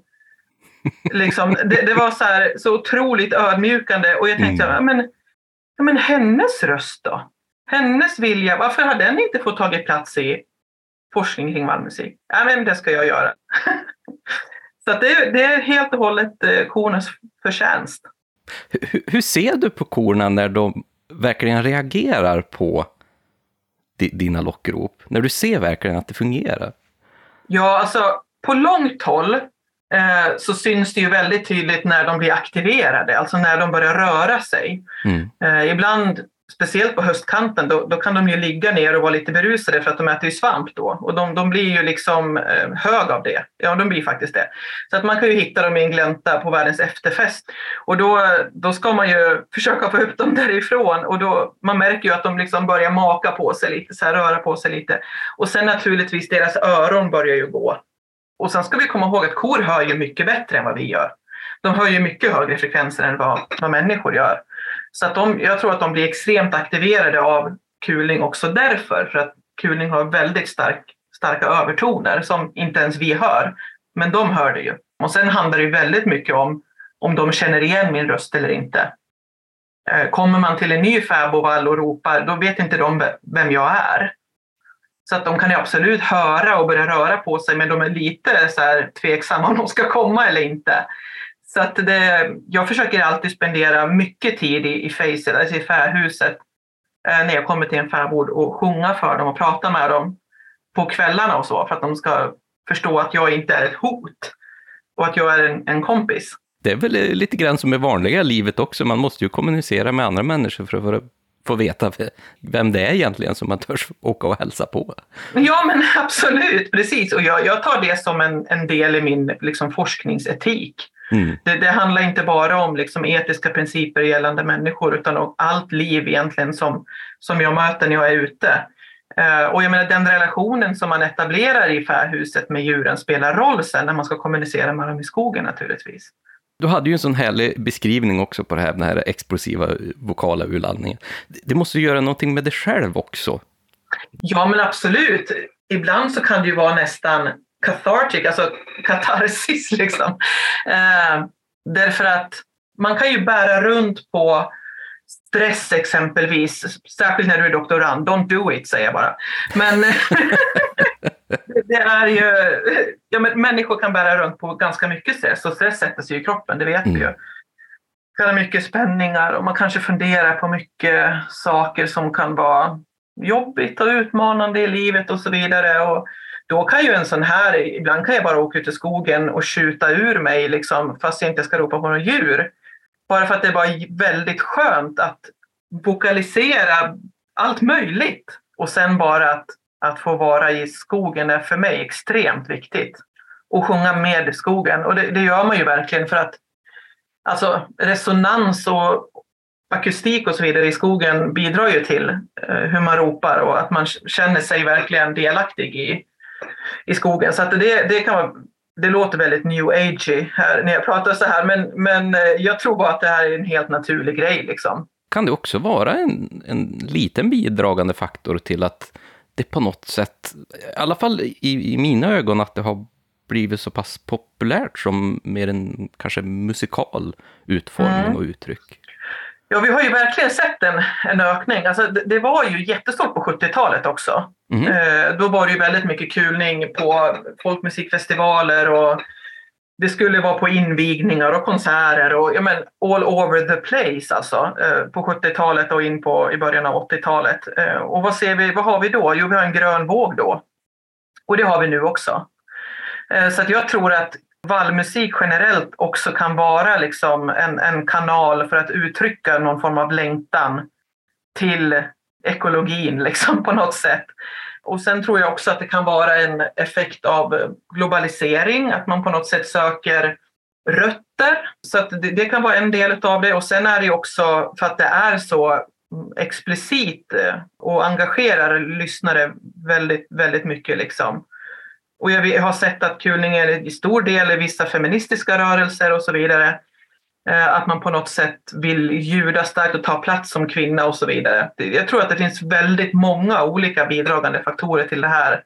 Eh, varför olika människor är väldigt intresserade. Om man vill lära sig liksom mer om just det här kring lockrop och, och eh, fäbodkulturen kanske i övrigt. Har du något tips på den som skulle vilja lära sig lite mer om det här? Ja, dels så ska man gå med i förbundet Svensk fäbodkultur. Ja, just som, det. ja, men som är en, en ideell eh, förening eh, som, som jobbar för eh, fäbodkulturens överlevnad i Sverige. Och det är inte alls bara för fäbodbrukare och så, utan det är alla möjliga människor som är intresserade. Som, som samlas kring det här och lär av varandra. Eh, så det kan vara vem som helst som lär, lär sig något om en fäbodbrukare och vice versa. Och sen finns det kurser naturligtvis i, i kulning. Det finns dels på KMH och på folkhögskolor, men det finns massor av röstcoacher och eh, logonomer som, som ger kurser i kulning, även på frilansbasis. Liksom.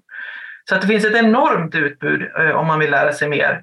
Eh, man kan läsa mycket böcker, jag har skrivit en del artiklar, och är redaktör för en bok som heter Fäbodlandskap och vallmusik ehm, och som är populärvetenskaplig, väldigt lättillgängliga texter. Liksom.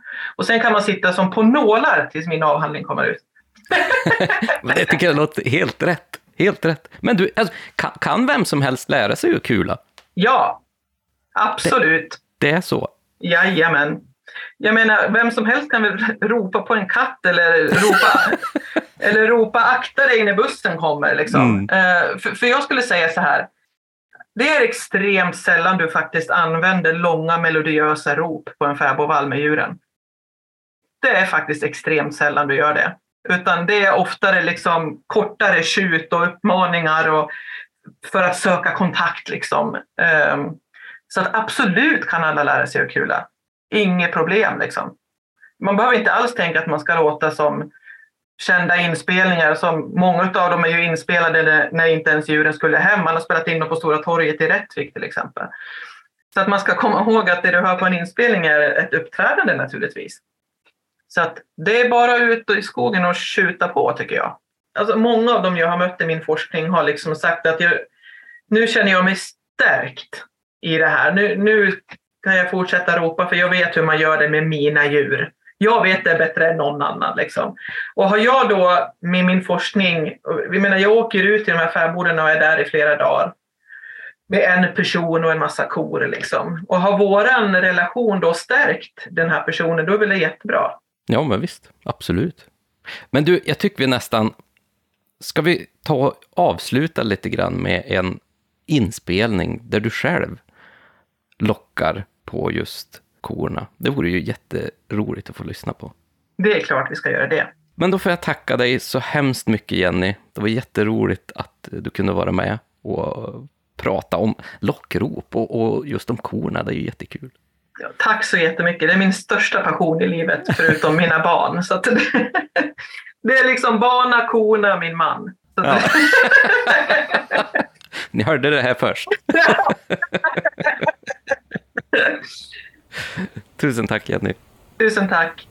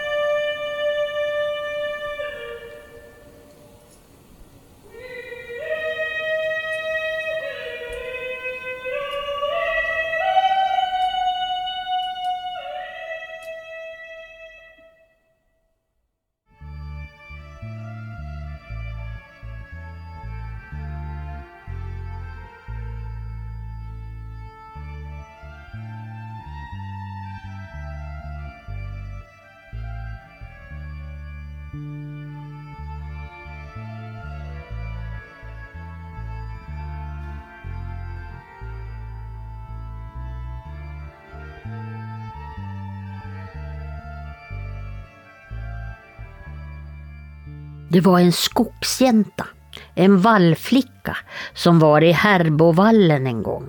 Hon hette Snara Brita och hon satt och sömma när hon var ute och jäta och valla. Då var hon ut för att det kom en vit snuvig, en hornlös ko och gav sig på en av hennes kor. Då for jäntan dit och skulle skilja dem åt och då hoppade nålen ur sömmen och for över kon.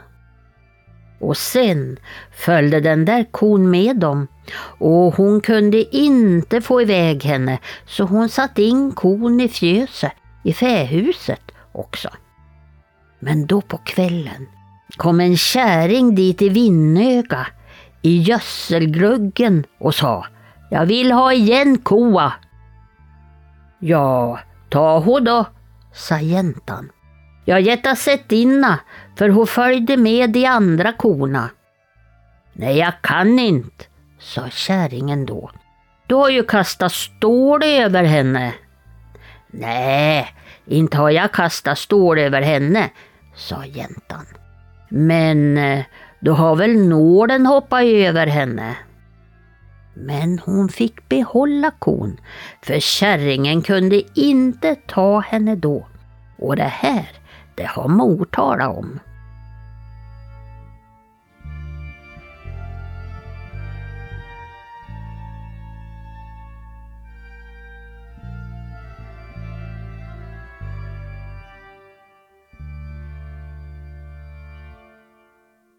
Och här har vi ju en väldigt tydligt och fin ingång faktiskt till de här äh, vitterkorna eller trollkorna.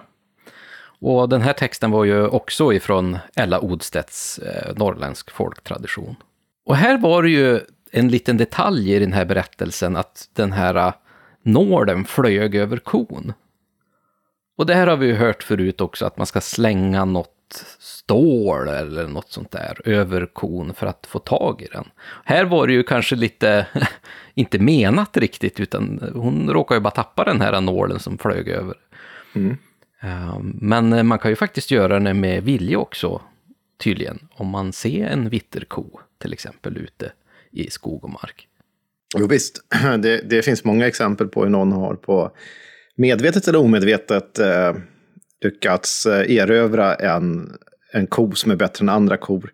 I det här fallet så får vi veta att den här skogsjänten, eller vallflickan då, eh, Snara Brita, hon eh, får se en vit och i det här fallet då hornlös ko. Mm. Som gav sig på en av hennes egna kor. Jag skrev ju själv en artikel om vittra i framförallt i Lappland då. Eller i Vilhelmina då. Som, och gick igenom ett stort material flera hundra uppteckningar bara vittra och, och sägner om det. Många handlar om kor och eh, många handlar om vitterkor. Och så sökte jag vidare och tittade på hur de beskrivs. Och de är många gånger beskrivna lite grann som det här exemplet. De kan ha en färg, de kan vara vita, de kan vara svarta, de kan vara röda. De kan ha gyllene horn i vissa fall, alltså, eller hornlösa som i det här fallet. Det, det är som den här vanliga idén om att de avviker lite grann från det normala. Så man kan se att det är ett, ett sånt djur och inte ett vanligt. Ibland kan man inte se det heller för att det är som, som folk tror funkar. Att det är så himla mycket variation. I flera av de här, i den här typen, då, då kräver ju alltså Vittra i det här läget att få tillbaka, om inte den kon som nu de inte kan få tillbaka på något att de har fått stål över sig, så kräver de åtminstone få en kalv av den eller något annat. Och ibland så sugs den liksom ut över, ur det där vindögat, eller så Vindöga för övrigt är ord som jag har uppgett till engelskans window. Ja, just det. Ja, ja. Just det. Nej, men, och här är ju äh, gödselgluggan då, så att det är hålet där. Men, men oftast är det genom det hålet som den försvinner, så ska de ha det på ett annat sätt. Så att, om inte annat så ska man vara väldigt noga med att ge tillbaka det som de i så fall vill ha som betalning för att de kanske inte kan ta tillbaka sin ko.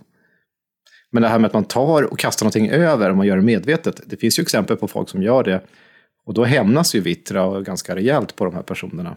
För att då har man ju stulit av dem och det är ju inte heller helt bra. Här pratar vi mycket om Vittra, det här väsenet som, som finns i norra delarna av Sverige.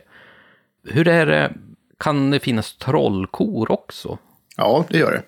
Alltså många av de här övernaturliga väsena har, lever som människor på många sätt. I alla fall de som lever i kollektiv. Troll är likadana de lever som kollektiv, familjebildningar, de sysslar med mycket samma yrkeskategorier nästan som människor. Och det inkluderar att de också har boskap. Och det som är gemensamt med de här är att deras boskap är bättre än vårat, egentligen. Havsfolk eller sånt där, alltså havsfru och liksom sådana här, de kan också leva och ha, komma upp ibland till stranden med sina djur. Men det är framför allt då troll, eh, havsfrun är ganska vanligt då, inte minst på Öland och Gotland. Och sen så har vi vittra då över hela Norrland i princip som har som traditionsdominant. Och vittra vet jag att du jättegärna vill ha ett avsnitt om och vi ska göra det, jag lovar dig Lars. Åh, som jag väntar.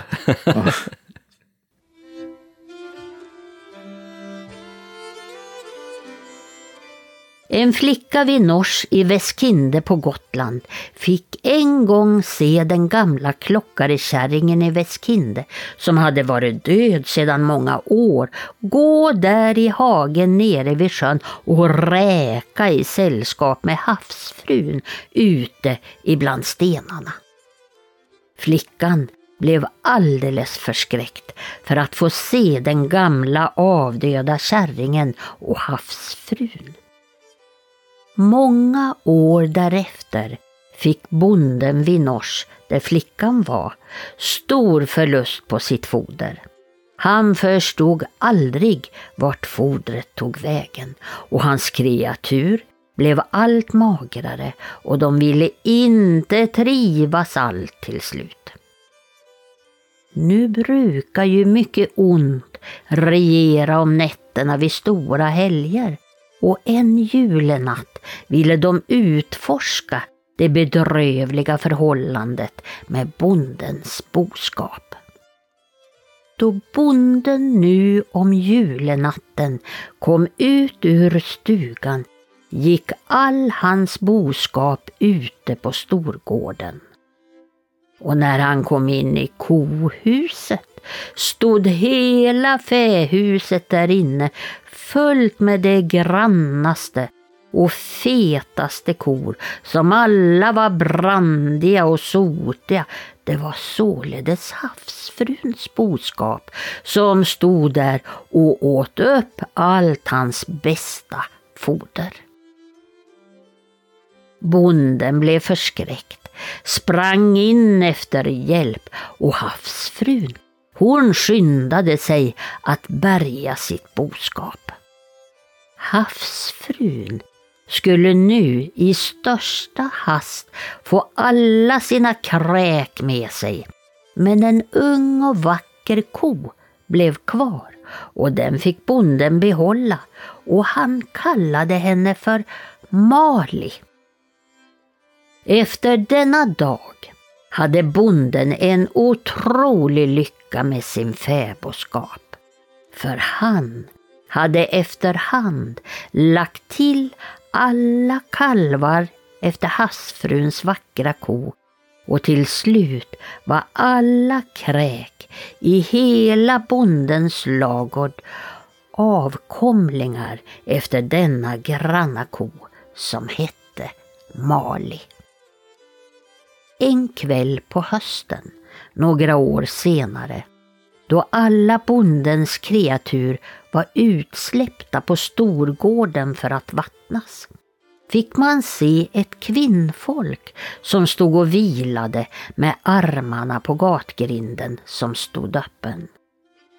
Bäst hon stått så en stund så ropte hon flera gånger Mali, Mali, kom nu genast och ta med dig alla dina kalvar. Och Mali lydde genast havsfruns röst och flydde iväg i spetsen för den övriga boskapen som följde henne så villigt ut genom gatgrinden och så flydde havsfrun före och Mali med alla sina kalvar efter sig i störstelig hast och alla försvunno snart ner i havet. Och därmed så blev norsbonden i Väskinde alldeles kolös.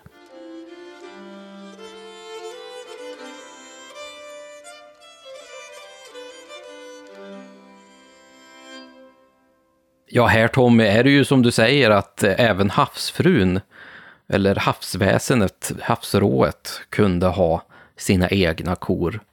Precis som du säger att de faktiskt tar tillbaka dem till slut. Du får inte behålla andra väsens kor helt enkelt. Alltså inte bara det, utan eh, alla djur som har fötts ifrån den. Den här bonden blev ju ganska rik ett tag, men eh, den förlorar ju självklart allting för att den inte, allting har inte gått rätt till. Och vi kan ju säga att det här är ju en gotländsk sägen. Den berättas faktiskt av två personer som är födda på 1700-talet. Jakob Wallin och Lars Larsson. Och då var Jakob född 1779 och Lars Larsson var född 1774. Från Martebo socken och där finns ju då i Säves gotländska sägner eh, samling. Det är ju väldigt anmärkningsvärt ändå, så pass gamla berättelser just kring det här. Säve var väldigt tidigt ute med att samla in material. För att, eh, det, mycket av hans är väldigt värdefullt på det sättet.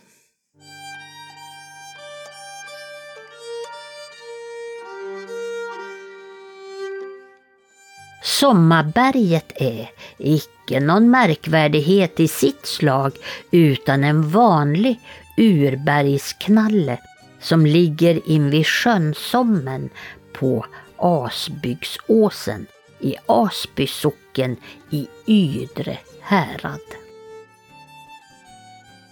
Bergets ryktbaraste invånare, det är en ko urkon som är ett ganska märkligt djur.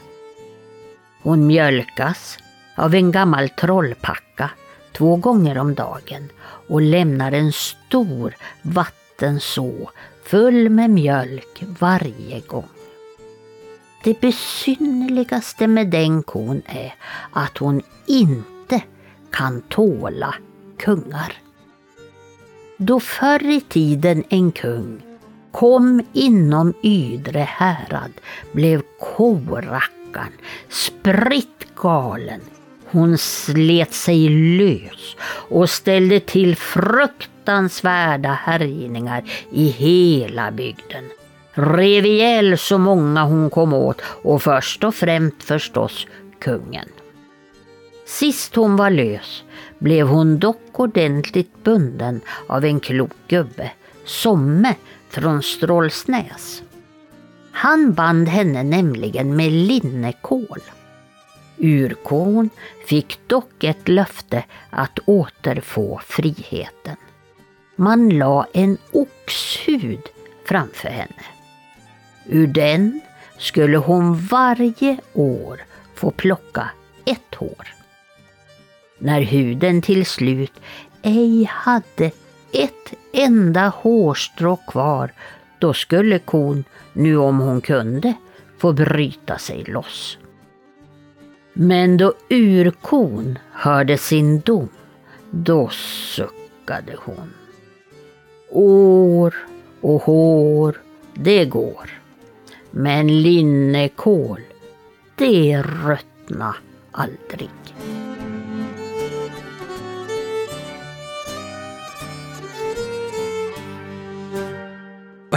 Jag gillar den här urkon som, som trollpackan har, som är så jädra ilsk i kungar. det tycker jag är Ja. lite kul. Den här är för Mjölby i Östergötland. Det är intressant där, för det finns flera berättelser om urkor i just Östergötland. Jaha, En tidig sådan finns nedtecknat av Ferdinand Räf redan 1856. Eh, Och den lyder så här. I urberget i Östergötland är en ko instängd. Det är en ko som skapat sjön Sommen. En trollkarl av trollsläktet har bundit den med en hästsko om halsen och stängt in den i berget. När det blir oväder hör man djuret rista i sina länkar. Till föda är för henne framlagt i berget en stor nöthud av vilken hon varje julafton får ät, uppäta ett hår. Då alla är förtärda slipper hon lös och förestår såväl Ydre härad som hela vår värld. Alltså hon kommer förstöra hela världen då verkar det som. Så det är en urko och det, det finns fler exempel än den här. Ibland är det en oxe som också är, alltså, står det, eh, i, i, som en uroxe då. Det här är en sägentyp som också faktiskt finns i, nämnd i Bengt av Klintbergs The Types of the Swedish Folk Legend. Så, att, i- den här tycker jag är intressant, för jag tror personligen att den här vilar på en mytologisk grund. Att det finns... Ja, men det är ju ganska anmärkningsvärt när vi börjar med det här avsnittet och prata om Audhumla, den här urkon. Ja, som är säkert tusen år tidigare har det berättats om en urko som istället då alstrar liv, ger upphov till världens materia. Hon lider när, livnär en hjärte, hjärte som är upphov till världens materia eh, och som alstrar liv i, i berättelserna. Förutsättning för nytt liv och hennes mjölk då. Man vet aldrig, där inne i berget kanske det finns en ko som står där och norpar ifrån oxhuden. Här. Ett strå om året varje jul. Mm. För övrigt kan jag säga här att julen som en sån här laddad tid, det är ju också den tiden på året där djuren kan tala. Ja, just det. Ja. Det är, det är bra att veta. Att ibland ska de ha en del av julmaten också, så, och det är också då de kan för en natt tala. Säger någonting om de är missnöjda med något eller sådär.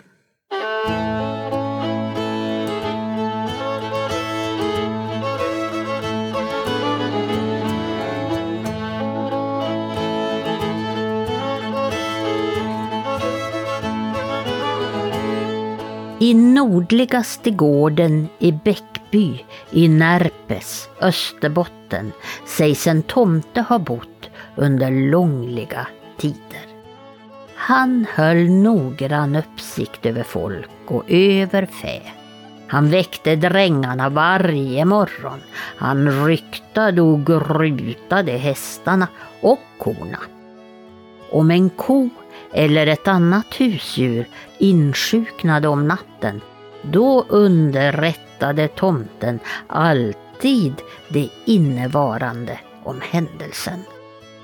Då husbonden gjorde stadsresor och tog in för mycket för sitt bästa så föll detta inte tomten i smaken. Han slamrade med spjällen och gav på flera sätt sitt misstag till känna. Gårdens folk höll tomten högt i ära.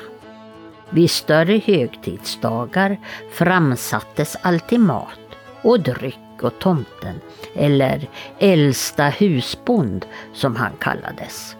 När ett barn föddes så bjöds tomten alltid på den första supen och smörgåsen, vilka ställdes på skåpet. Äldsta husbond, han gav även varsel om det barn som kom till världen skulle få dö eller leva. Om barnet skulle dö, då flyttade tomten om natten det lilla barnet från moderns sida och lade på bordsändan. Tre gossebarn, vilka på detta sätt hade blivit flyttade, de dog. Att tomten höll god vård om gårdens egendom, det framgår av följande händelse. En afton kom två fingubbar till gården med ett planklass och anhöll om att få nattkvarter. Detta beviljades. Finnarna, som hade lite hö med sig, tänkte förstärka sitt förråd från husbondens stalls skulle. Så en av dem begav sig dit upp på natten. Men här mötte han emellertid tomten som grep tag i gubben och kastade ner honom på lasset där utanför där han på morgonen påträffades ganska så medtagen.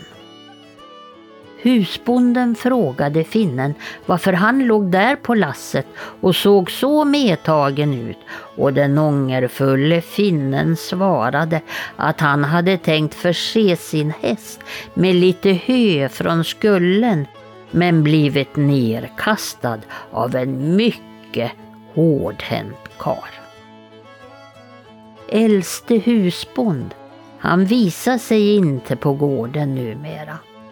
Som nu har blivit ombyggd tre gånger.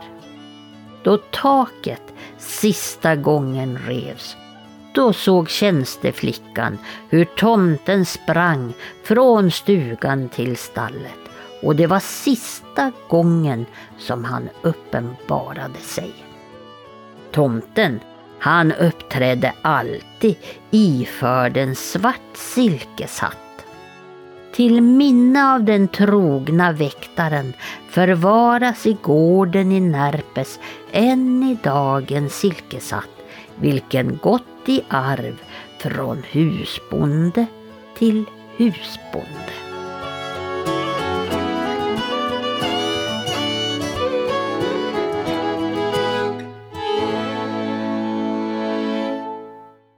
Du Tommy, när vi pratar om tomten till exempel, som är gårdens självutnämnde rådare, så pratar vi oftast om hästen, att det är liksom eh, tomtens favoritdjur.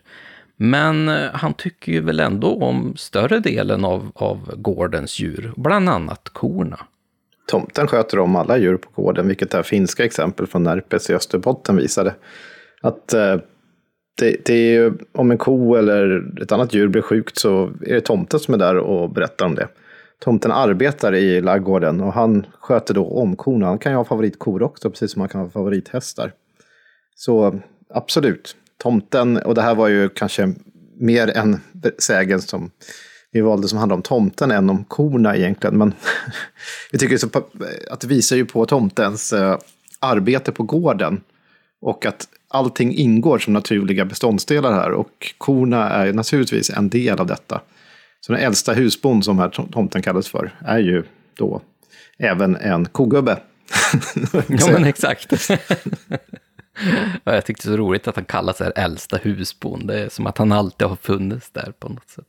Men här fick man ju lite en hint också om att eh, tomten kan liksom ge lite varsel och förutse hur, hur eh, till exempel om barnen kommer att leva eller dö vid födseln till exempel, vilket kan vara ganska viktigt i en liten familj att få, få lära sig. Men även kon har väl lite kopplingar till olika varsel och tydor? Absolut, det finns massor av berättelser av det här slaget. Alltså, jag har också skrivit en artikel om detta. Naturligtvis har du gjort det. ja, det, det, har hänt att man har gjort det. Uh, som, eh, jag kommer inte ihåg vad den hade för rubrik. Hon röta ut någon. Tyder av kor heter min, i en festskrift här till en Katarina och namnen, en bok som heter så. Eh, men det är ju så att man tänker sig att korna, alltså naturen följer en slags eh, kalender kan man säga. Och även korna följer en viss kalender. De lärde sig, de förstod sig på att läsa kalenderns rörelser och beteenden och därför fick de kunskap om vad som skulle ske. Bland annat om dödsfall eller förändring av väderleken. Man kan se lite sådär äh, förenklat då att olika ser på olika saker på olika sätt och vet saker. Det finns mycket så kallade tydor, man kan läsa av korna, se äh, om de beter sig på ett visst sätt så kan man se om, om det är död eller sorg som väntas på gården. Det finns exempel på. Från Edsvära i Västergötland sägs att om kreaturen står i båset tillsammans och lägger sig ned med ryggarna mot varandra så sägs det får man snart spörja ett par äkta makars skilsmässa genom döden. Så det är ganska eh, läskigt om man ser det då. Från Sollerön i Dalarna sägs att om en ko råmar på ett särskilt sätt, om hon ryter ihjäl någon förebådar hon någons död, alltså hon ryter på ett speciellt sätt, hon råmar på ett speciellt sätt. Från Hede i Härjedalen kan dödsfall inom familjen eller död genom sjukdom tydas av kons oroliga råmanden. Och då kan man säga horöta ut någon, det var där som jag gav namn till min artikel. Men de kan också användas för vädertydor, som så mycket kan göras i naturen. Och då kan man se hur de eh, ruskar på sig och darrar och som liksom kons nysningar kan varsla om dåligt väder. Mm -hmm. Att de ryskar och ryser på ett visst sätt tolkas som att det är ett annalkande ruskväder. Och då visar de ju det i förväg. Här har vi ett annat exempel som jag har skrivit ner här från Alfta i Hälsingland. Meddelar att de, om kreaturen slickar båsla och vägg blir det töväder. Jaha. Ja, så det ska man hålla koll på. Och sen ibland deras hastiga och plötsliga rörelser som kan göra underlag för sådana här tydor. Sägs så här från Stora Tuna i Dalarna att om korna kesar eller skenar väntas regn.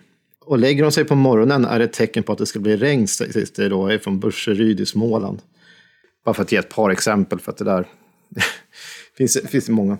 Jag har verkligen förstått att det finns väldigt mycket sådana här saker kring just kon och, och dess liv egentligen. Det är ungefär som, jag vet du har skrivit också, när man, när man ska köpa en ko till mm. exempel, mm. så är det ju väldigt många saker man måste tänka på för att antingen få reda på att det är en bra ko eller att den kommer att trivas på gården och så här. Och det är ju ganska intressant också. Ja, man har ju en del märken att gå efter då. Det kan vara hennes mule. Alltså, hade hon en bred nos var hon inte lätt att fodra tänkte man sig. Nej, just Hade hon en smal nos då var hon noga på foder och dricka, så det var ju bra. Hade hon ett gulaktigt skinn betyder det att det kunde bli mycket smör av mjölken. Sådana saker kunde man ta liksom, eh, Eh, fasta på. Men någonting som var viktigt när man köper kon, och ändå nämnde det, det var att man skulle se till att hon ville komma till den nya gården. Alltså det är ju inte helt självklart att eh, man var ju rädd för att hon skulle bli faktiskt till och med motsugen och vilja lämna, alltså inte vilja bo på den nya gården, inte trivas. Och då finns det massa olika knep eh, beskrivna. Här skulle man ta med sig någonting från kons gamla ställe, kanske lite halm, hö eller liknande. Och som hon fick äta när hon leds till det nya hemmet. Då. Eh, hon kunde ledas tre gånger alltså motsols runt en jordfast sten för att inte drabbas av hemlängtan. Och då ska hon liksom bli lika orubbligt fast i den här gården som stenarna i marken. Ah, jag tänkte Ja. precis fråga det, för vi, vi har varit touchat på det där med den här jordfasta stenen förut. Och, och just det. Den var... Men det vanligt är också att man viskar någonting till kon. Mhm. Och det här finns det exempel på i Sörmland och Gästrikland och lite allt möjligt. Men att man kan liksom, medan man går runt till exempel stenen kan man viska i hennes öra kan man säga något sånt här som Du ska inte tråna, du har bättre här än hemma, kan man viska åt kon. Men det här är också gammalt, alltså i en samling med sådana här äh, vidskepelser, eller folk tror från 1700-talet, så får vi höra följande. När man köper sig kreatur ifrån främmande orter så giver, man det första gången äta på husbondens bordduk så blir det strax hemtamt. Det är lite intressant, man ska leda in boskapet i, i köket så får de äta då vad som finns där. Om det är en bulle eller en smörgås som ligger. Alltså kunde man ju också vara lite grymmare läsningar i, i kons öra. Kunde man säga så här, viska någonting som här ska det vara och här ska det bli och härifrån ska du aldrig fly. Eller gården är nedbrunnen och jag har hämtat dig, gå ej dit. Oj, det är nästan som man binder själva djuret vid sin egen gård på ett sätt. Och så, saken är att sådana här typer av formler, trollformler som man skulle kunna säga, är ju kända från 1600-talet. Från Danmark bland annat. Oj då. Så, så det är gamla saker. Det, man kan säga så här, som också är från Sörmland, man kan trampa med sin vänstra fot på alla dess fötter. Alltså ska man säga, du ska gå efter mig som djävulen gick efter orätte fogden. Och ja, men det var också när man ska ta kon till marknaden så var det vissa saker man skulle tänka på. Man ska få den betäckt av tjuren för att se till att hon blir med kalv. Det finns ju också massa ritualer och sätt att ta till. Man vill ju försäkra sig om ett lyckligt utfall såklart. Man vill ju att de skulle bli med kalv. Under, och beteckningen är ju att alla har ju inte tillgång till en, till en tjur. Man vill att hon ska bli tjurvillig. Och då skulle man till exempel kanske låta henne äta bitar av en ritpiska som var tillverkad av tjurorgan. Men om inte tjuren i sin tur vill samarbeta, för det var inte säkert att tjuren hade lust att, hoppa på den kon man förde fram, då fanns det andra knep. Eh, från Dalarna sägs till exempel att man skulle pissa i vänstra skon och hälla i tjurens öron. Ja, det kanske funkar. Och En variant är att, man ska, att laggårdspigan ska, pigan ska stryka kon utefter ryggen med sin hand och säga behåll nu det du fått efter hon har blivit alltså, betäckt av tjuren. Mhm, just det. Den var kanske lite, lite lättare. Ja, nej, men det finns, det finns jättemånga. Så ska hon ta emot kalven eh, och den ska behållas. Och det liksom finns massa riter ritualer kring detta. Eh, Västmanland sägs att hon efter parningen skulle svälja hyska, hake, ormskinn och sillöga. Helst i en brödbit. Bit. Och så ska hon överösas tre gånger med vatten från en bäck. Så det är massa sådana här metoder man gjorde. Allting tyder på en slags oro och eh, alltså, osäkerhet. Och man ville verkligen att det, ibland sådana här saker som, som fäster ska hon ta i sig för att då ska också foster, eller, då ska ju säden fästa i henne så att hon blir eh, betäckt.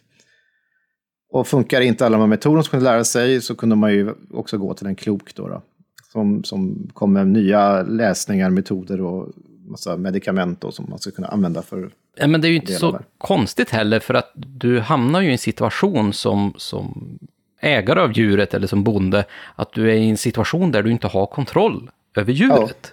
Exakt. Ja. Då gör du ju verkligen allt du kan för att det ska liksom fungera. Eh, Att kon ska bli betäckt, att kon ska få behålla kalven, att kalven ska bli ett starkt djur och så här. Och då tar man ju till allt, alla metoder man har till sen, sig. det kanske är viktigt var också att, att det viktigaste uppgiften för kon var egentligen att ge mjölk. Mm. Men bortsett från att det skulle vara gödsel då, som eh, förut. Men om det är mjölken man är ute efter, då måste hon ju först kalva.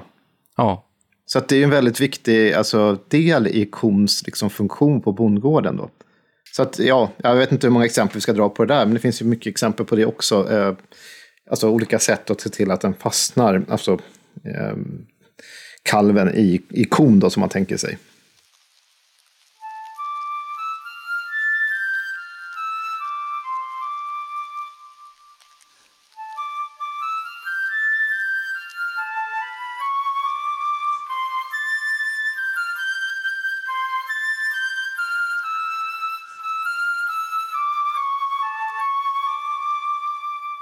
När en gumma skulle mjölka en gång fick hon se en ko med ett vackert och stort juver.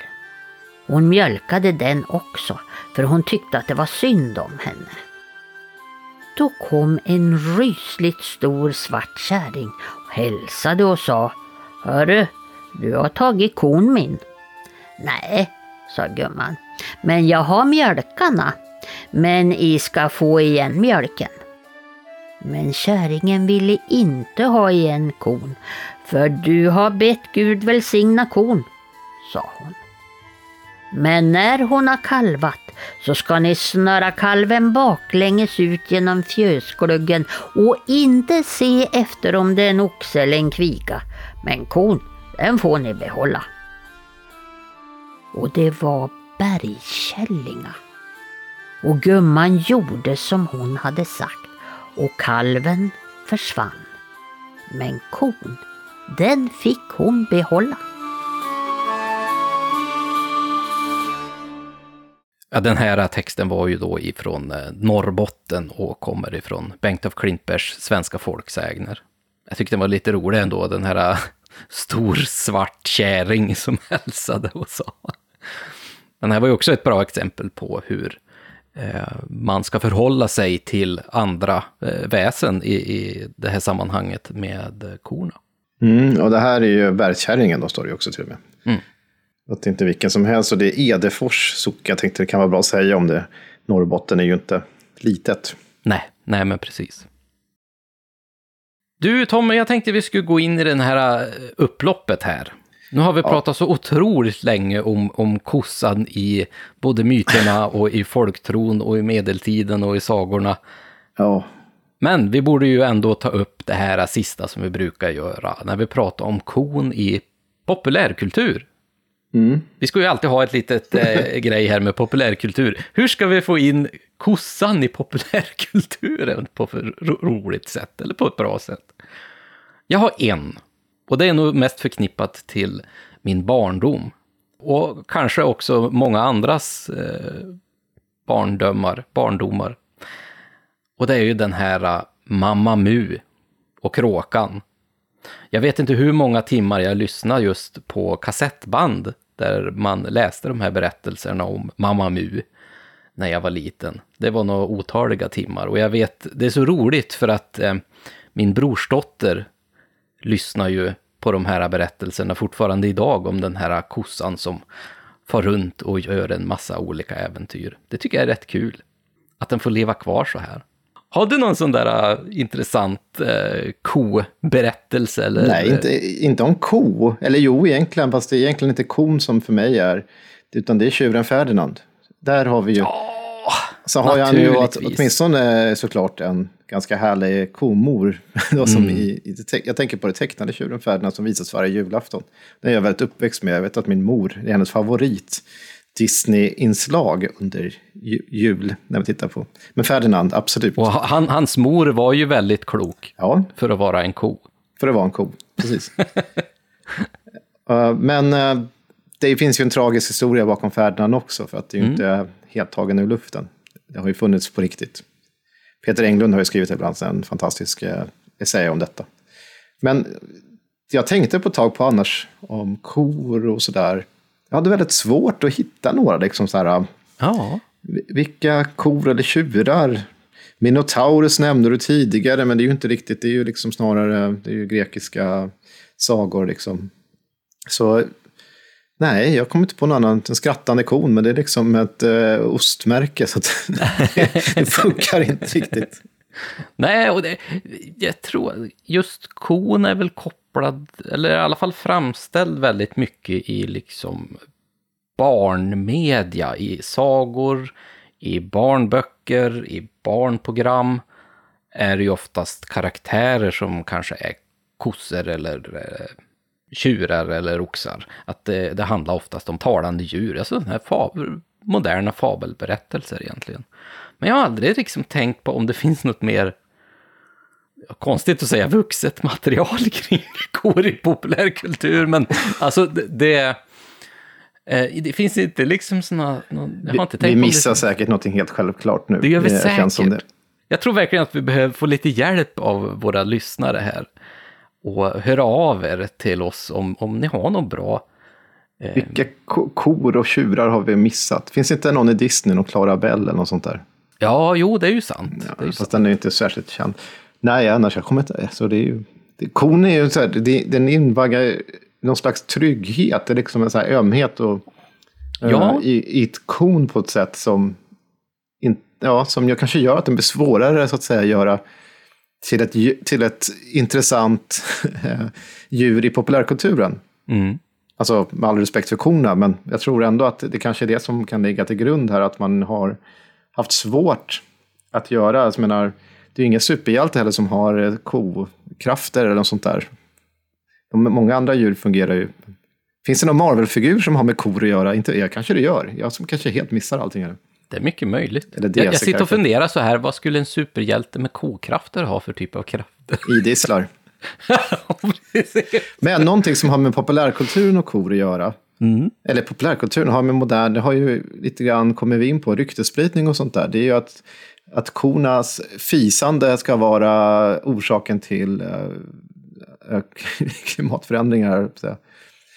jag gick faktiskt in här om dagen och tittade på Snoops då, som man kan gå in och titta på sådana här. Och för det första så är det ju fel. Att deras fjärtar är inte det som är orsaken, det som är faran egentligen som man borde tala om, utan det är deras rapar. Mm. Eh, Bara en sån sak är ett missförstånd. Och sen så var det massa som jag inte orkade gå in på och läsa. Men det, det, det har blivit överdrivet och använts eh, i propagandistiskt syfte. Så att säga. Men det är inte fjärtarna i alla fall som är boven i det hela. Utan i så fall är det raparna, kornas rapande. Ja, det kan ju kanske handla mer om att det, det är lättare att sprida informationen om man säger att det är fisarna som är problemet. Ja, det blir väldigt grafiskt om inte annat. Mm.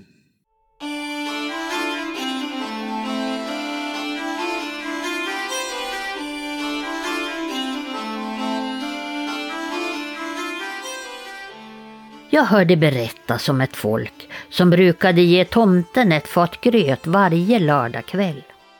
Mitt i grötfatet så la man smör så att det blev det som man kallar som ett smörhår.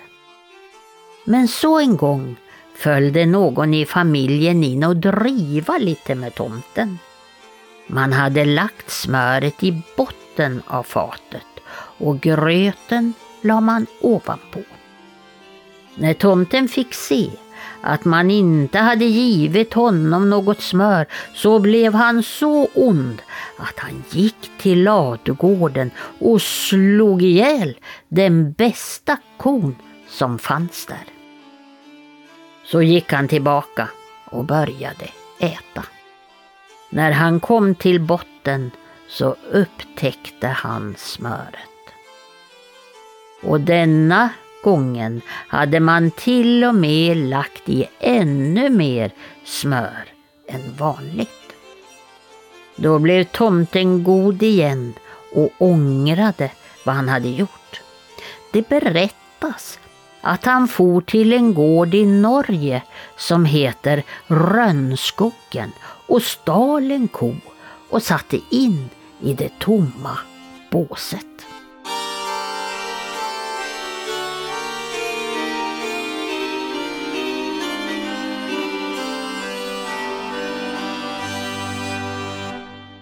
Ja, här fick vi ju höra en riktig klassiker ändå när vi pratade om kossan. Tyvärr så var det en ganska våldsam berättelse ändå om den här stackars kon som blev ihjälslagen av, av tomten här. Tomten försökte göra rätt för sig och eh, går ju och knycker grannkon så att säga. Det här är ju från Värmland. Eh, hittas ju i Karl Martin Bergstrands Värmlands sägner. Och från Transkils socken då, upptecknat av Ragnar Nilsson. Jag tycker att den är ganska rolig. Det är så här också. En tid, när jag träffade, ja, en av gångerna man träffade Ebbe Schön så var det ju sånt där som han alltid det, brukade berätta när han hade sådana berättar om, om folktro så kom alltid den här med.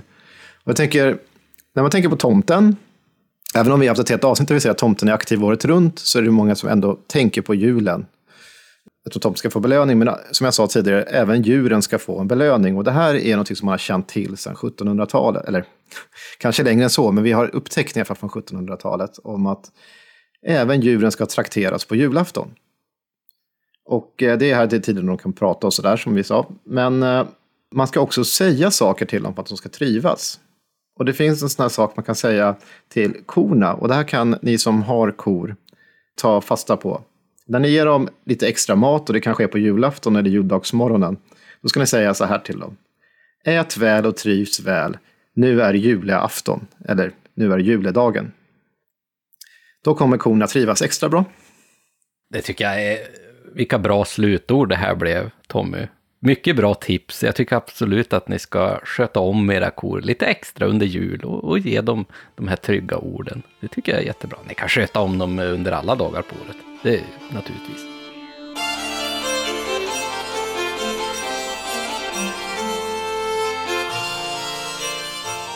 Och i och med det Tommy, så tror jag att vi kanske ska ta och avsluta det här väldigt långa avsnittet. Att vi kan göra ett långt avsnitt om kon i folktron, det är ju helt makalöst. Ja, jag fattar inte det. Jag vet ändå att vi sitter här på information som vi fortfarande inte har tagit upp. Ja. Men vi, vi kan inte hålla på hur länge som helst. Nej, det är otroligt. Alltså, jag sa innan vi började spela in det här avsnittet att det här kommer förmodligen inte bli mer än två timmar med alla inläsningar av Eva. Nu vet jag inte vad det blir, men jag gissar på att, det, att vi har passerat det. Ja, som vanligt. Ja, som vanligt. Vi babblar för mycket. Ja. Men är det så att man inte är riktigt nöjd med ens det, så då kan vi ju faktiskt säga att nu fram till december så kommer vi ju att åka runt i landet här och besöka er på lite olika platser där vi kommer ha ja, poddavsnitt för, inför publik. Och då har vi ju då den 13 oktober så kommer vi vara på Jamtli i Östersund. Den 22 oktober så ska vi vara på Naturum i Tåkern. Och den 23 november så kommer vi vara i Lidköping. Och den 19 november kommer vi att vara på Västernorrlands museum i Härnösand. Och då hoppas jag verkligen att vi kan se er där ute. Det vore jätteroligt. Det är så kul att träffa er live alla gånger. Jag måste säga det Lars, när vi ändå pratar om det. För att nu har vi kört live ett par gånger. Jag har varit ute och också pratat bland annat på Medeltidsveckan och sådär. Det är helt underbart att träffa er. Det är alltså, vi har kommit fram personer och pratat med oss och sagt vad den här podden har betytt. Och ett, det, det är alltså väldigt rörande att höra. För det är ju svårt för oss ibland att greppa att det här som vi pratar om nu faktiskt betyder någonting för er. Och alltså att det finns alltså stunder, i, vi vet ju inte vad ni gör i livet och vart ni är eller någonting, men när ni lyssnar på våra röster och, och framförallt Evas kanske inläsningar. men att, att ni trivs bra med det och att ni hela tiden ger oss respons. Och när ni träffar oss ute, att ni kommer fram och berättar det. För att för oss är det svårt att veta, men när vi får höra det så det ger oss lite extra styrka och det gör det ju extra roligt att fortsätta som vi gör nu. Ja, och jag kan bara hålla med dig Tommy, helt och fullt. För det här är ju någonting som vi gör, som sagt, på, vår- på vår fritid och, och vi gör det ju mycket för att vi tycker om att surra om det här ämnet. Och det är så himla roligt att vi då kan få träffa er där ute och så säger ni att Ja men vet du, jag lyssnar på er medan jag står och tvättar eller att jag, ni har betytt så mycket för jag har genomgått en svår period eller det, det är så otroligt kul att få höra att det uppskattas. Verkligen, verkligen. Och som sagt, vill ni höra ännu mer av oss så har vi också den här Patreon-sidan där man kan bli medlem och ta del av Ja, jag- jag, ska nog sluta kalla den bonusmaterial, för det är ju inte bonusmaterial. Vi gör ju nästan lika långa avsnitt där också om allt möjligt. som, som är liksom en förlängning av den här podden. Och just nu så kör vi den här serien där vi pratar om fornnordisk mytologi. Men förutom det så pratar vi också om naturligtvis om olika högtider som vi har och, och ibland några spännande sägenmotiv och sådär. Så att eh, där kan man verkligen få höra mer av oss. Det kan man få göra. Och vi planerar ju en överraskning där i höst. Till någonting nytt, ganska oväntat kanske, som vi kommer dra igång. Utom att göra avkall på någonting annat. Vi kommer fortsätta leverera material i samma trakt för att fornnordisk mytologi går ju varje månad ett avsnitt. Och annat kommer på det som extra bonus så att säga. Men vi, kommer, vi har ytterligare en sak på gång som vi tänker försöka få in där nu under hösten. Ni kommer aldrig att bli av med oss. Det hör ju jag det. Och jag kommer nog aldrig att bli av med dig heller. Nej, det, det finns för mycket att berätta om helt enkelt. Ja. Och vill ni inte bli det så kan vi ju säga att ni får följa oss på våra sociala medier. Där vi heter Oknytt Sverige både på Facebook och Instagram. Och så kan man följa Tommy på Instagram, får man jättegärna göra, där den heter Suttungsbrew. Och sen har vi ju den här härliga gruppen när man talar om trollen eftersnack, såklart. På Facebook, där vi har så roligt och vi slänger ut lite inlägg om vad som sker i podden just nu och vi frågar er om vad ni, ni vill lyssna på och vi får tips av er för att det är så roligt att se er diskutera om just det här ämnet i den här gruppen. Men med det Tommy, så kanske vi säger tack och hej för den här gången. Så får vi luska på vad nästa ämne är nästa gång. Det är oktober. Det är en ganska spöklik månad. Mm, ja. Vi får se vad vi kan hitta på där. Det kommer nog bli väldigt, väldigt bra. Men tusen tack Tommy, så hörs vi i nästa avsnitt. Tack själv. Hej då. Mumu! Mu. Podden är producerad av Oknytt Nordisk Folktro och Mytologi och intromusiken är komponerad av Mark Jungerman.